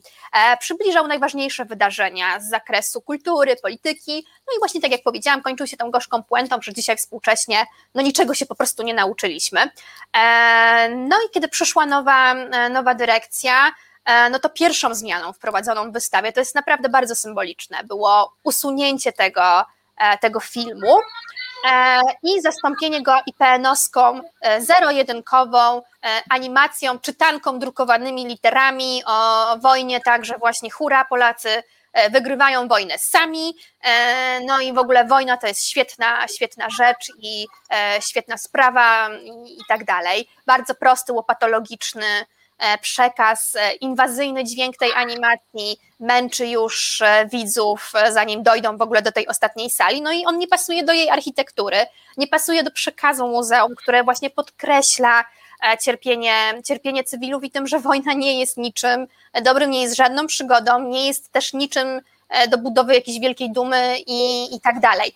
I to, co przeszkadzało tej ekipie w oryginalnym filmie, to to jest też dość, drodzy Państwo, znamienne, kiedy w tym oryginalnym filmie przybliżane były wydarzenia po 1945 roku i pokazany był 89 rok, e, sukces e, Solidarności, to przez moment, dosłownie 3 sekundy, 4, na ekranie pojawił się pochód ludzi cieszących się z sukcesu Solidarności w Gdańsku i nowa ekipa z PiSu dostrzegła, że w tym tłumie jest Paweł Adamowicz, młody, młodziutki Paweł Adamowicz.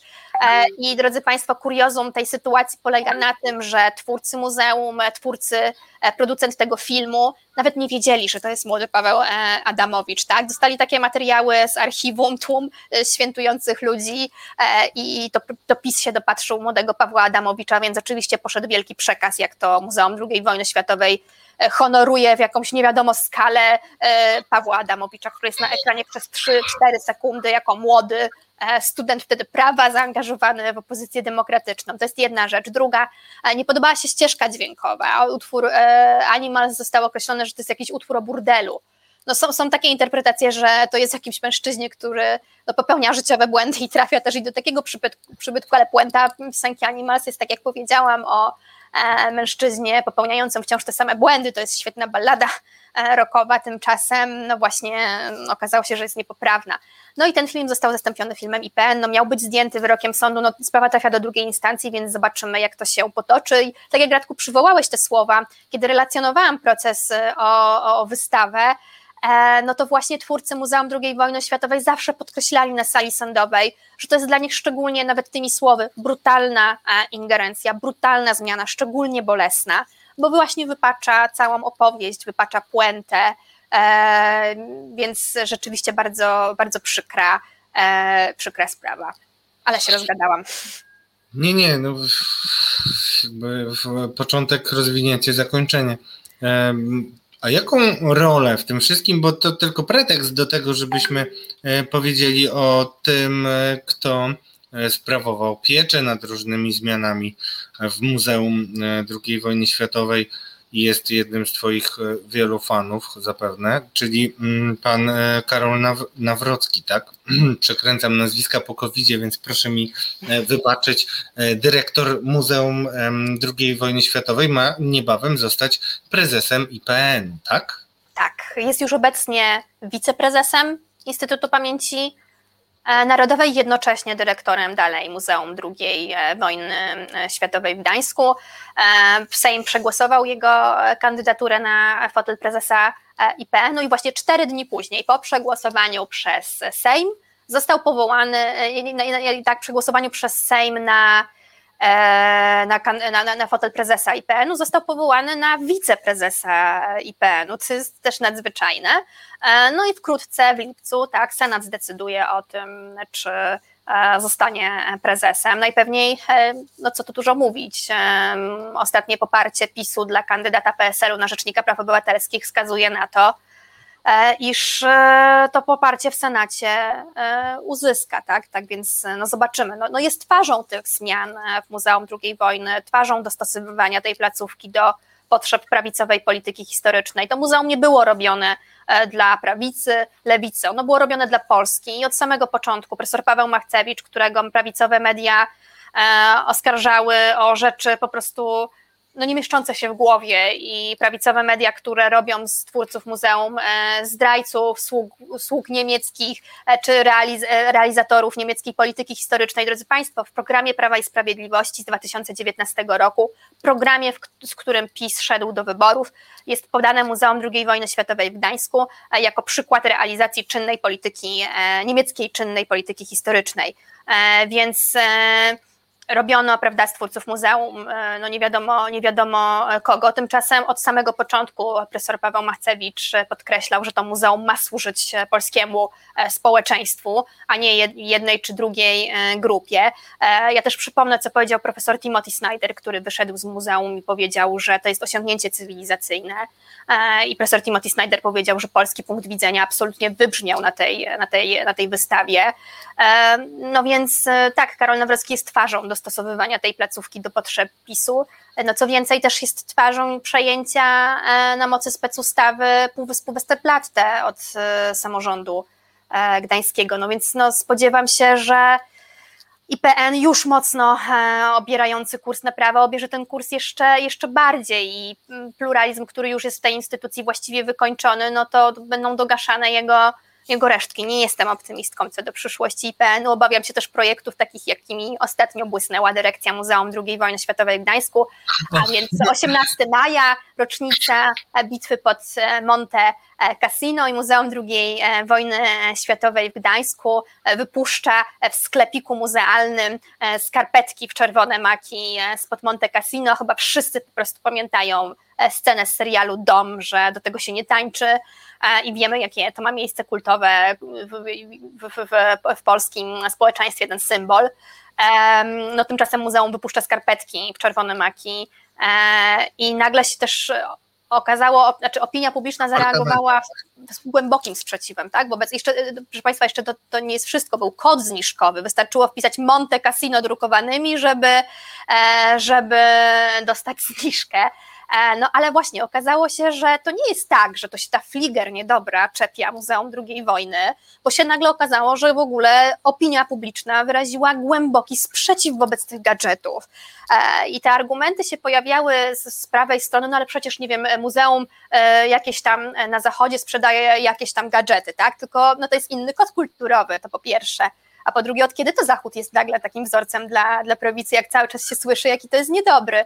E, no więc ten głęboki sprzeciw sprawił, że muzeum wycofało te gadżety. No w każdym razie ja się boję e, takich pomysłów e, nowego prezesa na, na, na IPN, który też podczas przesłuchania przez Kolegium Instytutu Pamięci Narodowej opowiadał o swoich pomysłach na łańcuchy narodowej świadomości i jakieś skalibrowane struktury. No to była taka opowieść korporacyjną, mową, korporacyjnym językiem, więc no, nie, no, no myślę, że to będzie ciekawa w cudzysłowie kadencja. No ja nie jestem optymistką, ale e, zobaczymy, tak? Zobaczymy. To jeszcze e, powiem dwa słowa od siebie, ponieważ ja mogę tylko mówić o jednej konkretnej sytuacji, którą badałem, jeśli chodzi o e, rolę pana e, doktora Nawrockiego e, przy różnych e, takich kwerendach i pracach historycznych dotyczących spraw, które mogłyby rzutować na ocenę działalności opozycyjnej Antoniego Macierewicza i ta rola była mocno niejednoznaczna dla mnie, albo nie, była jednoznacznie negatywna w, patrząc e, z perspektywy prawdy, ponieważ wydawało mi się, że miał pewne bielmo na oczach na niektóre rzeczy, a, a wiem też, że, że miał e, że niektóre osoby wprost mu mówiły mm, o tym, że powinien być bardziej krytyczny, więc pozwolę sobie na sformułowanie jeszcze jednej tezy. Być może to będzie trochę zbyt wysoko i zbyt mocne uderzenie, ale ale też wydaje mi się, że mm, warto to przedyskutować. Czy to nie jest trochę tak, e, Twoim zdaniem, Estero? A Estera bardzo prawdopodobnie, że się ze mną nie zgodzi, ale po to się rozmawia, żeby poznać swoje stanowisko, że Karol Nawrocki jest e, przykładem takiego człowieka, który jest e, świetnym kandydatem na stanowiska kierownicze mm, PiSu, albowiem on nie ma takiej potrzeby, wewnętrznej suwerenności i wolności w swoich decyzjach. To, co e, stawia go, no, znaczy, kiedy mówisz o, o profesorze Machcewiczu, i też przychodzi mi dużo innych osób do głowy, które straciły posady w czasie e, rządów Prawa i Sprawiedliwości. To były to osoby suwerenne pod względem decyzji, projektów, kompetencji też bym powiedział, bo zawdzięczali je sami sobie. E, czy tymczasem pamiętam na przykład, że e, wystawę, e, ekspozycję w Muzeum II wojny światowej oceniało takie dość nieoczywiste grono ludzi, którzy robili taki audyt tych poszczególnych eksponatów i dzielili się swoimi różnymi ocenami. Czy możesz nam jeszcze przypomnieć, tak. E, kto to był i, i potem odnieść się do tego, czy, czy ty widzisz taki wzór, który ja z... To tak, po pierwsze, ja, ja bym nie chciała rozmawiać o Karolu Nawrockim jako Karolu Nawrockim. Rozmawiamy o nim jako o dyrektorze, o urzędniku tak, państwowym i oceniam go jako urzędnika e, państwowego. To chciałam, żeby było jakby jasne. Karol może być super gość, ale póki jest dyrektorem, tak, to oczywiście. Więc rozmawiam, oceniam go jako, jako urzędnika państwowego i taką, taką mam rolę. Natomiast e, znaczy ja się nie, czy ja bym to postawiła inaczej, znaczy to jest urzędnik, który swoją karierę zawdzięcza PiSowi i lojalności partii, wypełnianiu woli partii. To partia go wywindowała na wysokie stanowisko, jakim jest dyrektor Muzeum II wojny światowej e, i jakim będzie e, prezesura e, WIPN. On zawdzięcza wszystko, tę karierę, te, te, te przechodzenie kolejnych szczebli zawdzięcza partii, więc trudno żeby te, tej partii miał nie być podporządkowany, tak? On nie ma nawet czy potrzeby, to, to jest na pewno ambitny człowiek, ja, ambitny urzędnik państwowy, to nie ulega, nie ulega wątpliwości, że, że tam są spore ambicje, ale no jednocześnie zaspokaja je y, partia te, te i, te, te kolejne dążenia zawodowe, więc no nie ma tutaj mm, potrzeby, żeby się z partią e, nie zgadzał. E, natomiast jedna rzecz przy tej e, poczekaj, o, o co jeszcze zapytałeś? Pytałem cię o to też, po pierwsze o to grono, które... O grono, dobra, już mam, już mam, już mam, już, już łapię. E, no więc ty powiedziałaś e, nietypowe, one się bardzo typowe dla, dla, dla prawicy, bo e, minister Piotr Gliński powołał recenzentów wystawy stałej w Muzeum II wojny światowej w Gdańsku, Piotra Semkę i profesora Jana Żaryna, i Piotra Niwińskiego, więc prawicowych historyków i publicystów, E, którzy e, nie zobaczyli tego, co w muzeum jest i zobaczyli to w muzeum, czego nie ma. Bardzo dobrym przykładem jest, na przykład, jest przykładem na przykład, Państwo wybaczą, dziennikarka po prostu tutaj robi byki językowe, e, więc dobrym przykładem jest to, że jakby w tych recenzjach wybrzmiało, wybrzmiało to, że nie ma Wołynia nie ma punktu o Wołyniu na, na wystawie Stawa. Jest to bzdura, to jest kłamstwo, proszę Państwa, bo sala poświęcona E, przykładom e, ludobójstwa, e, tam jest część poświęcona Wołyniowi. Wołyń jest od samego początku w Muzeum II wojny światowej. Jakieś absurdalne zarzuty, że nie wiem, jest za mało Katyniu albo nie ma Katynia wcale. Kolejna bzdura i kłamstwo, bo jest ogromna część Muzeum II wojny światowej, głęboko poruszająca, naprawdę głęboko, jest poświęcona, poświęcona Katyniowi i tak dalej. Tak, więc no, ci recenzenci, tak jak powiedziałam, zobaczyli coś, czego nie ma, i e, nie widzieli tego, tego, e, tego, co jest. Te recenzje stały się jakby takim orężem Piotra Glińskiego, który o tym muzeum opowiadał też rzeczy niestworzone. E, stały się orężem do, do przejęcia placówki, bo Piotr Gliński wymyślił najbardziej popularny mit jeśli chodzi o Muzeum II wojny, czyli o najsłynniejsze, o schowanie Ireny Sendlerowej za hydrantem. No bo oczywiście twórcy wystawy mieli się kierować pedagogiką wstydu i specjalnie schowali Irenę Sendlerową, żeby tylko nie pokazać, że Polka ratowała e, Żydów od, od zagłady. E, no tymczasem, drodzy Państwo, e, o Irenie Sendlerowej twórcy Muzeum II wojny światowej poświęcili jej miejsce w tej części muzeum, która opowiada o polskim państwie podziemnym. Irena Sendlerowa nazywała swoją działalność konspiracją w konspiracji, bo e, wiele osób, które ratowały Żydów, e, robiło to w tajemnicy nawet przed swoją rodziną. To, był naprawdę, to była naprawdę konspiracja w konspiracji.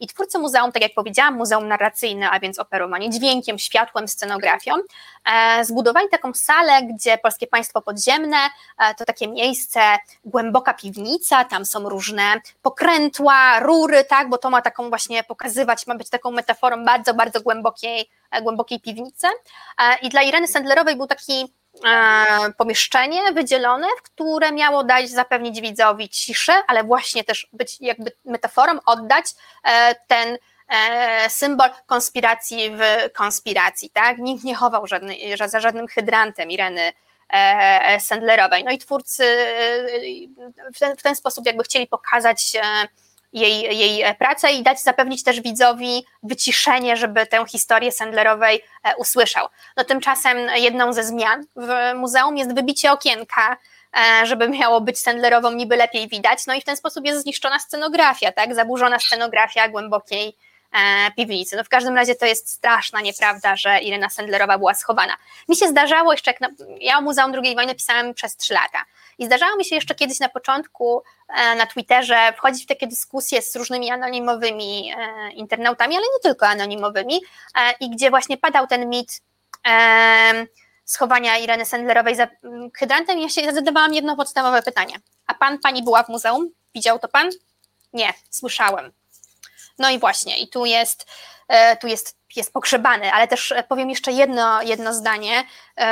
Ostatnio, kiedy właśnie w Sejmie głosowana była e, kandydatura e, Karola Nawrockiego na prezesa IPN-u, no to przypomniano to, że wprowadził zmiany w wystawie głównej, wystawie stałej w Muzeum II wojny.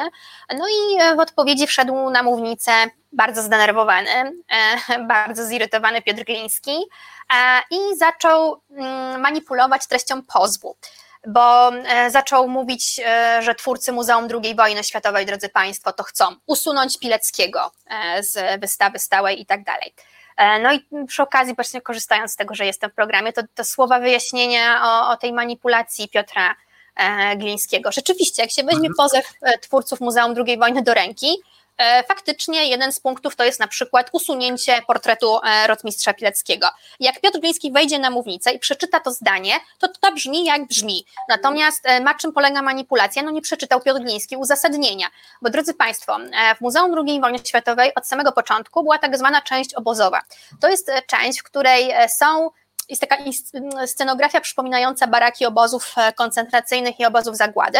I jedna z gablot została poświęcona rotmistrzowi Witoldowi Pileckiemu. Nieprawdą jest, to, co mówią, e, mówią prawicowi krytycy wystawy, że nie było po pierwsze rotmistrza Witolda Pileckiego na wystawie, a po drugie, że nie było w ogóle polskich bohaterów.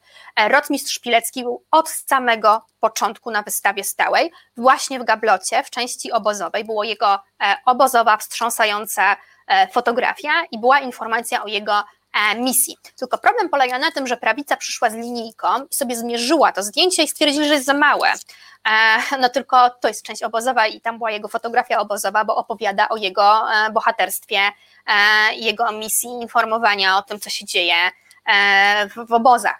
No i prawica dostawiła wielki portret, no, no, nowa, nowa władza w muzeum dostawiła wielki portret przedwojenny rotmistrza Witolda e, Pileckiego. Więc drodzy Państwo, mamy część e, obozową, tak, opowiadającą o wojnie.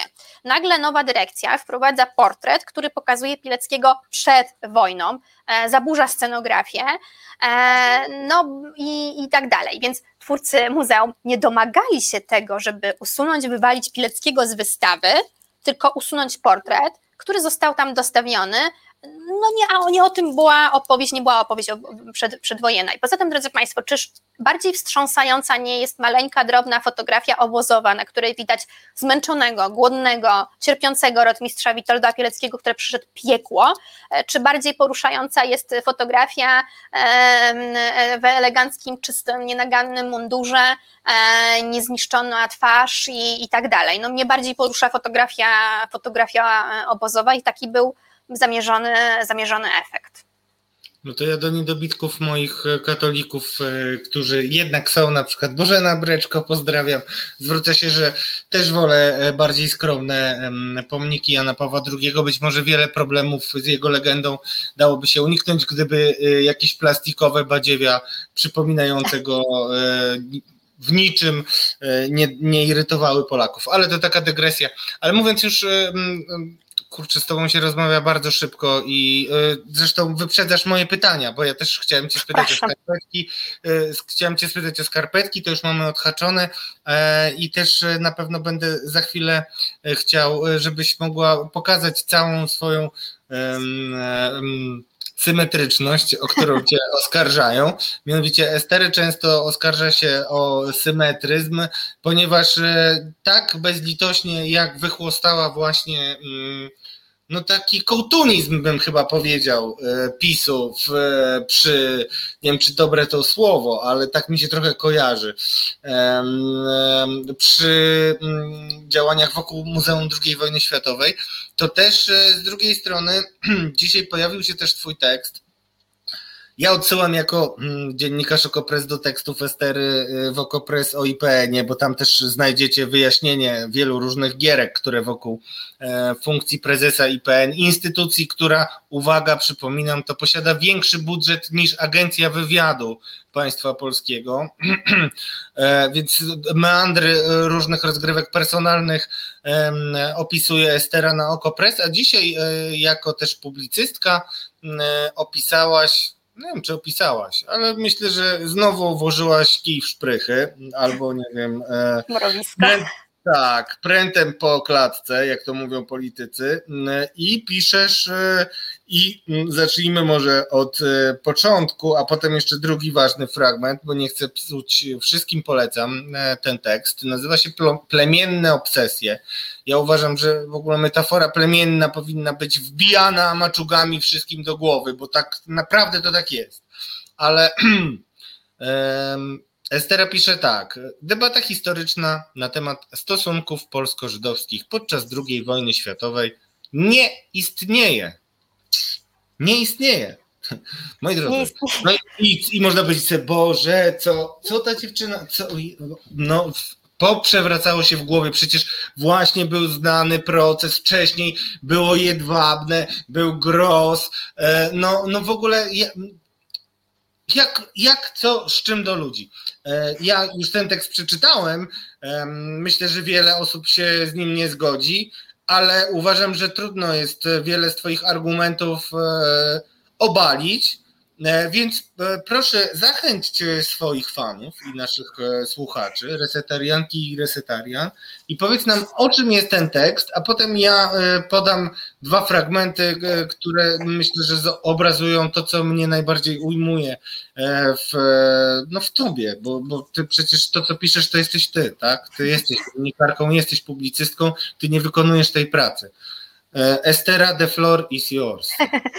E, więc mam zachęcić Państwa do przeczytania tego tekstu, to powiem, drodzy Państwo, że jest to dla mnie bardzo ważny e, tekst i e, długo za mną chodziła potrzeba powiedzenia tego, co w tym tekście powiedziałam i długo też, od początku wiedziałam, co chcę powiedzieć, natomiast długo szukałam tej formy i wreszcie, wreszcie się udało, udało znaleźć, znaleźć formę. Dlatego, a jest to tekst przeciw skrajnościom, to jest tekst przeciwko politycznieniu debaty o e, zagładzie, przeciwko projektowaniu swoich poglądów politycznych na to, w jaki sposób rozmawiamy o e, przyszłości i o stosunkach polsko-żydowskich podczas II wojny światowej. To jest tekst, no, najważniejsze to powtórzę po prostu, to jest tekst przeciw, przeciw skrajnościom i Puenta jest dość gorzka, ale mam nadzieję, że, że to się jednak zmieni. To jest też tekst o tym, jak cofnęliśmy się w stosunku do debaty e, wokół prac Grossa. Za momencik jutro 80. rocznica zbrodni w Jedwabnem, drodzy Państwo, 20 lat od wybitnego, wybitnego, wielkiego, wspaniałego, wrażliwego przemówienia prezydenta Aleksandra Kwaśniewskiego, ale to jest też 21 lat od debaty o Jedwabnem. I po prostu w tym tekście też stawiam tezę, że o ile tamta debata była bardzo, e, ona była bardzo trudna i bolesna, ale jednocześnie przyniosła, przyniosła wiele owoców. E, I Polska była za tamtą debatę chwalona jako państwo, które w regionie w sposób najpełniejszy, najodważniejszy stawiło czoło e, trudnej przeszłości. I zapanował też pewien konsensus wówczas wokół, wokół tej sprawy, no to dzisiaj e, po prostu cofnęliśmy się i mamy wojnę polsko-polską w obszarze właśnie tematyki e, Holokaustu, stosunków polsko-żydowskich, gdzie ten obszar, to jest też moja teza, tego się domagam w tekście, powinien być absolutnie od sporów politycznych i wojny plemiennej przede wszystkim e, wolny. To może tak, no nie wiem, czy zachęciłam, ale może tak.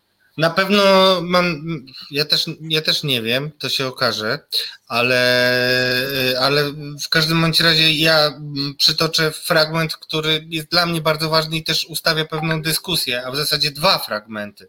Um, napisałaś o dwóch stronach sporu, bo ty, to, jest kontra, to jest oczywiście taka publicystyczna teza, że ona nie istnieje, bo ona nie istnieje w tym wymiarze, że jest kompletnie jałowa na koniec końców. Jest trochę tak jest jak... jałowa, ale też nie istnieje w tym znaczeniu, że w 2018 roku, kiedy wyszła książka Dalej jest noc, nie, nie było żadnej debaty. O, przepraszam, już ci przepraszam, Proszę, ci nie, nie. jedno zdanie po prostu, że właśnie w tym sensie tak, nie istnieje, bo jest jałowa, to raz, dwa jest upolityczniona, a trzy no, nie istnieje też dosłownie, właśnie dlatego, że w 2018 e, roku, kiedy wyszła książka Dalej jest noc, nie doszło do ani jednej dyskusji między Centrum Badań nad Zagładą e, Żydów i Instytutem Pamięci Narodowej. I o ile przy pracach e, Tomasza Grossa te 20 lat temu to była debata szeroka różnych instytucji, to dzisiaj właśnie ta debata jest po prostu niemożliwa i te osoby, które zdebatowały ze sobą 20 lat temu, dzisiaj nie dialogują i nie debatują i sobie nie podają ręki i tak dalej. Więc dlatego zrobiliśmy stop, stop, regres. Stop. No i to ja, ja zaraz będę tutaj e, jednak starał się Twoją tezę podważyć troszeczkę. E, e, ale zanim to zrobię, e, przeczytam Wam wszystkim fragment, bo uważam, że warto. Uwaga, będzie dużo słów różnych, więc skupcie się. Mówimy o dwóch stronach sporu. Każdy sobie potrafi wyobrazić mniej więcej po naszej rozmowie nawet o Muzeum II Wojny Światowej, gdzie mniej więcej ta linia podziału um, um, przebiega w ogóle o dyskusji, w dyskusji o historii, bo widać wyraźnie, że jakby od kilku lat nie od kilku, tylko od sześciu lat, doszła do głosu ta strona, która uważa, że wcześniej była pedagogika wstydu i to trzeba jakoś nareperować, czyli wstawić większego Pileckiego. E, no, generalnie no, nie, nie chcę szydzić za bardzo, tym bardziej, że widzę, że ty mm, cyzelujesz każde słowo w, w tym tekście, więc uważam, że niestosowne byłoby takie dowcipkowanie, do jakiego niestety moi e, katarzisowicze są przyzwyczajeni, czyli e, słuchacze katarzis, ale adrem. Pierwsi, mm, e, a podczas, zaczynam. Podczas gdy jedna strona sporu jest niebezpiecznie blisko stwierdzenia, że Polacy masowo mordowali Żydów, a Polska współorganizowała Holokaust, druga strona usiłuje przekonywać, że wszyscy ratowali sąsiadów. Pierwsi są perswazyjnie przeciwskuteczni, deklarując skądinąd potrzebny krytyczny namysł nad dziejami poprzez pozbawiony empatii sposób, w jaki się komunikują, oddalają społeczeństwo od poznania ich najtrudniejszych rozdziałów, wywołując u niego szereg reakcji obronnych. Drudzy mijają się nawet z własnymi priorytetami w agendzie polityki pamięci, umniejszając heroizm tej garstki, która niosła pomoc, a niewątpliwie zasługującej na przywrócenie i uznanie, co więcej, zupełnie zniechęcając do historii i w ten sposób urealniając ryzyko wybicia wahadła w drugą stronę.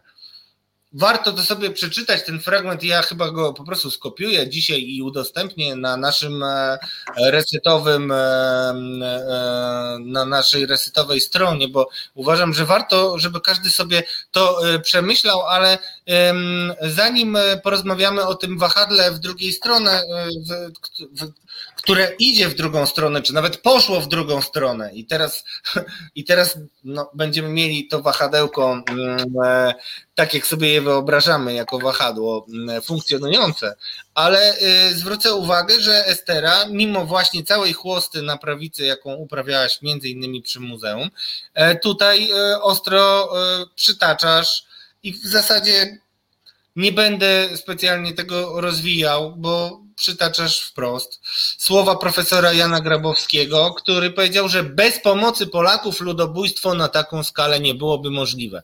Dyskusja po tych słowach była dość duża, więc tutaj moglibyśmy e, polemizować co do, e, co do wyjściowej e, tezy Twojego tekstu o debacie historycznej na temat stosunków polsko-żydowskich.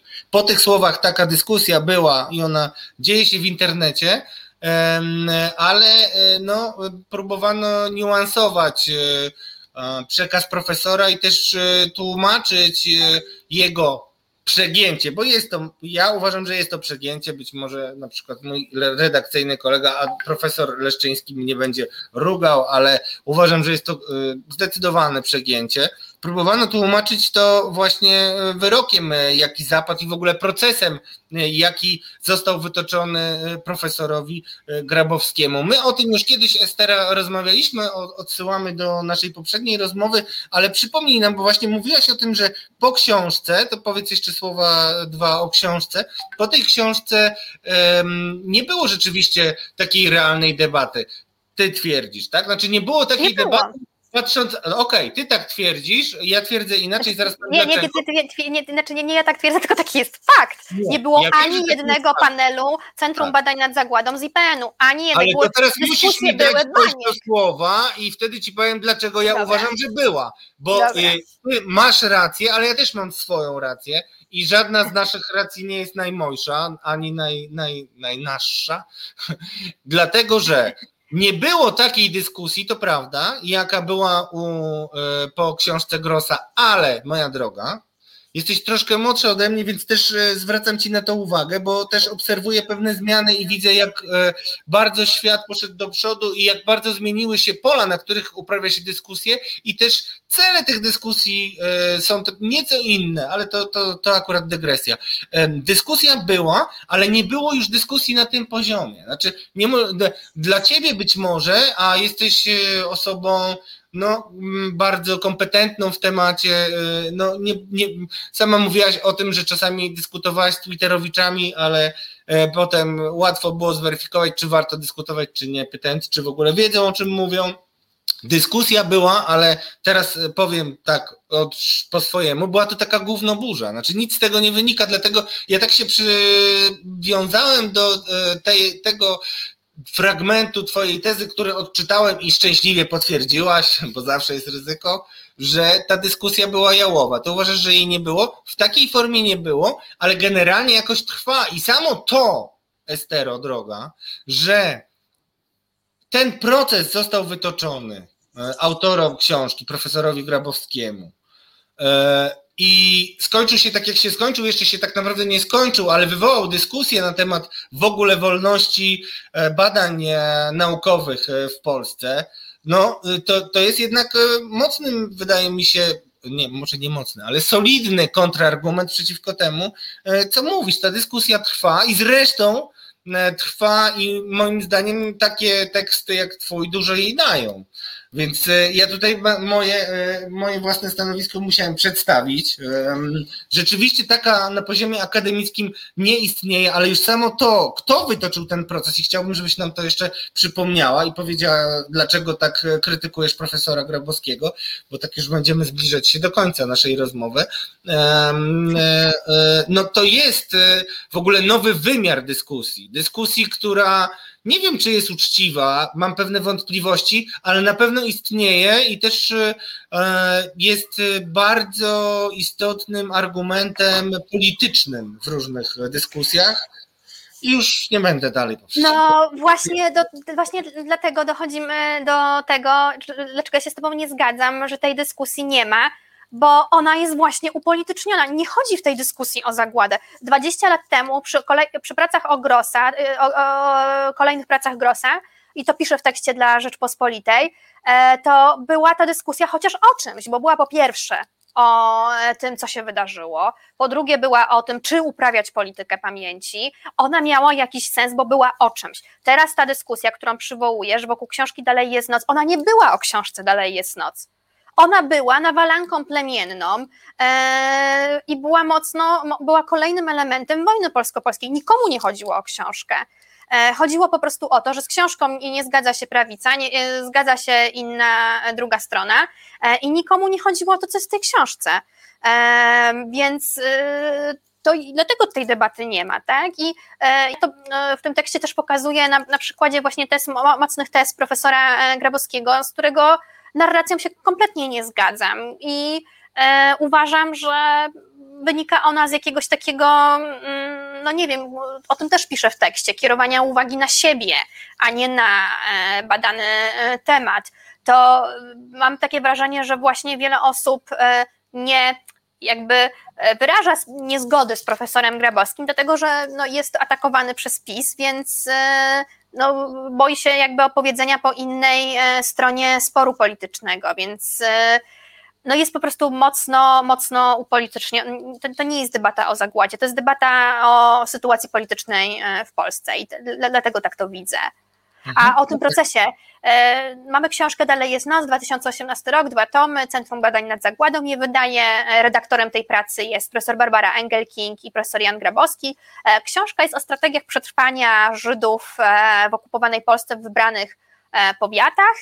E, no i z tej książki wynika, jak wiele na temat, no, czarny obraz na temat e, postaw wielu Polek e, i Polaków podczas II wojny światowej wobec swoich żydowskich sąsiadów.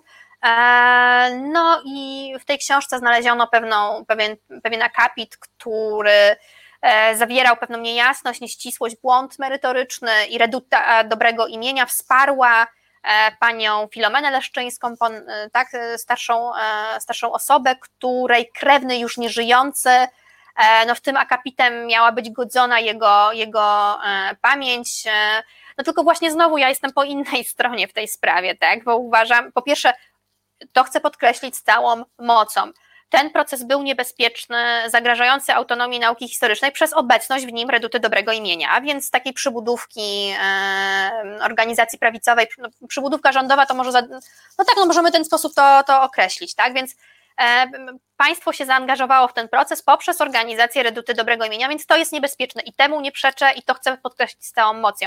Natomiast e, pani Filomena miała prawo iść do sądu. Tak samo jak prawo do sądu mieli pójść twórcy Muzeum II Wojny Światowej e, w Gdańsku.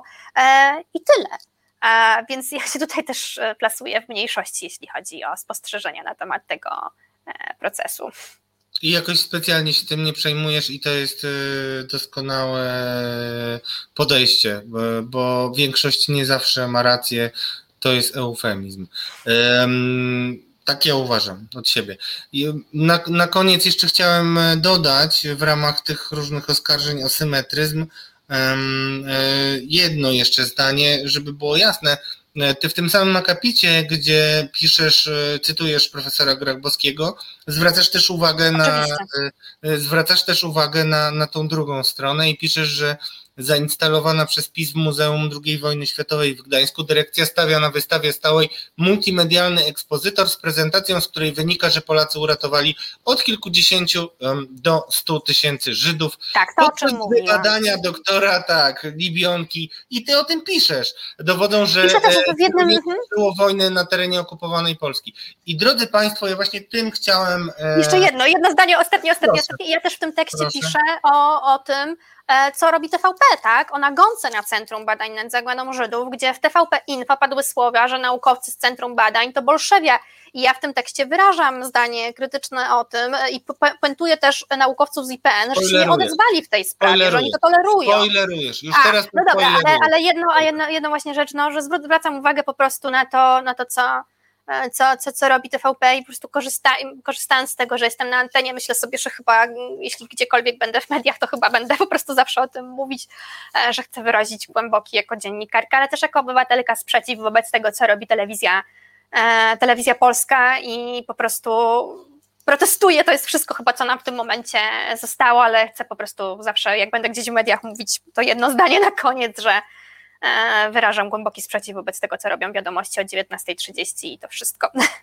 Ha, może to jest w ogóle dobry dżingiel. Estera, zrobimy z ciebie dżingiel. Dobra, e, ale już e, okej. Okay. No cóż, e, czas nie, nie, nieubłaganie mm, dobiega końca, a szkoda. Ale fajnie było bardzo, Radku, i bardzo mi się cudownie z tobą rozmawiało dzisiaj. I się cieszę, że po prostu tak mogliśmy długo porozmawiać i ja jutro zapraszam o 19 to dawno, dawno czemu Adam Bodnar dla Państwa, proszę Państwa, tak. Dokładnie. Naszą gościnią dzisiaj będzie jutrzejsza gospodyni e, Estera Figer, e, publicystka, e, szefowa publicystyki NGO.pl, także współpracowniczka OKO.press. Było mi bardzo miło, koleżanko, dzisiaj Cię gościć. Mam niedosyt, musisz wrócić. Dobrze. Dziękuję. Dobranoc. W takim razie, drodzy Państwo, dobranoc Estero. To było Katarzis.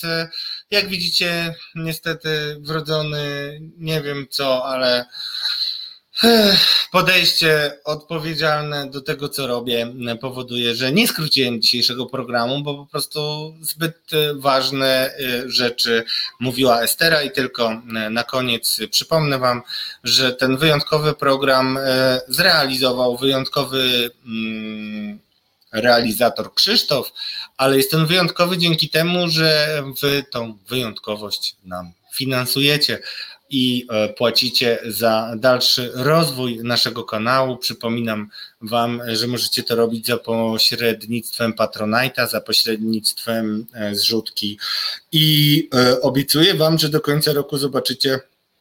Hmm, myślę, że już widzicie, ale nie tylko, że było warto, ale że może być jeszcze lepiej, lepiej i jeszcze dużo, dużo lepiej. Dziękuję Wam, nazywam się Radosław Gruca, a to był e, Katarzis w resecie obywatelskim. E, kłaniam Wam się e, bardzo nisko i zapraszam Was, moi drodzy, za tydzień w piątek. A jutro dawno, dawno czemu Estera Fliger, którą tak komplementujecie, a ja się do tych komplementów przyłączam. Dobrej nocy, drodzy Państwo. Reset Obywatelski. Podobał Ci się ten program?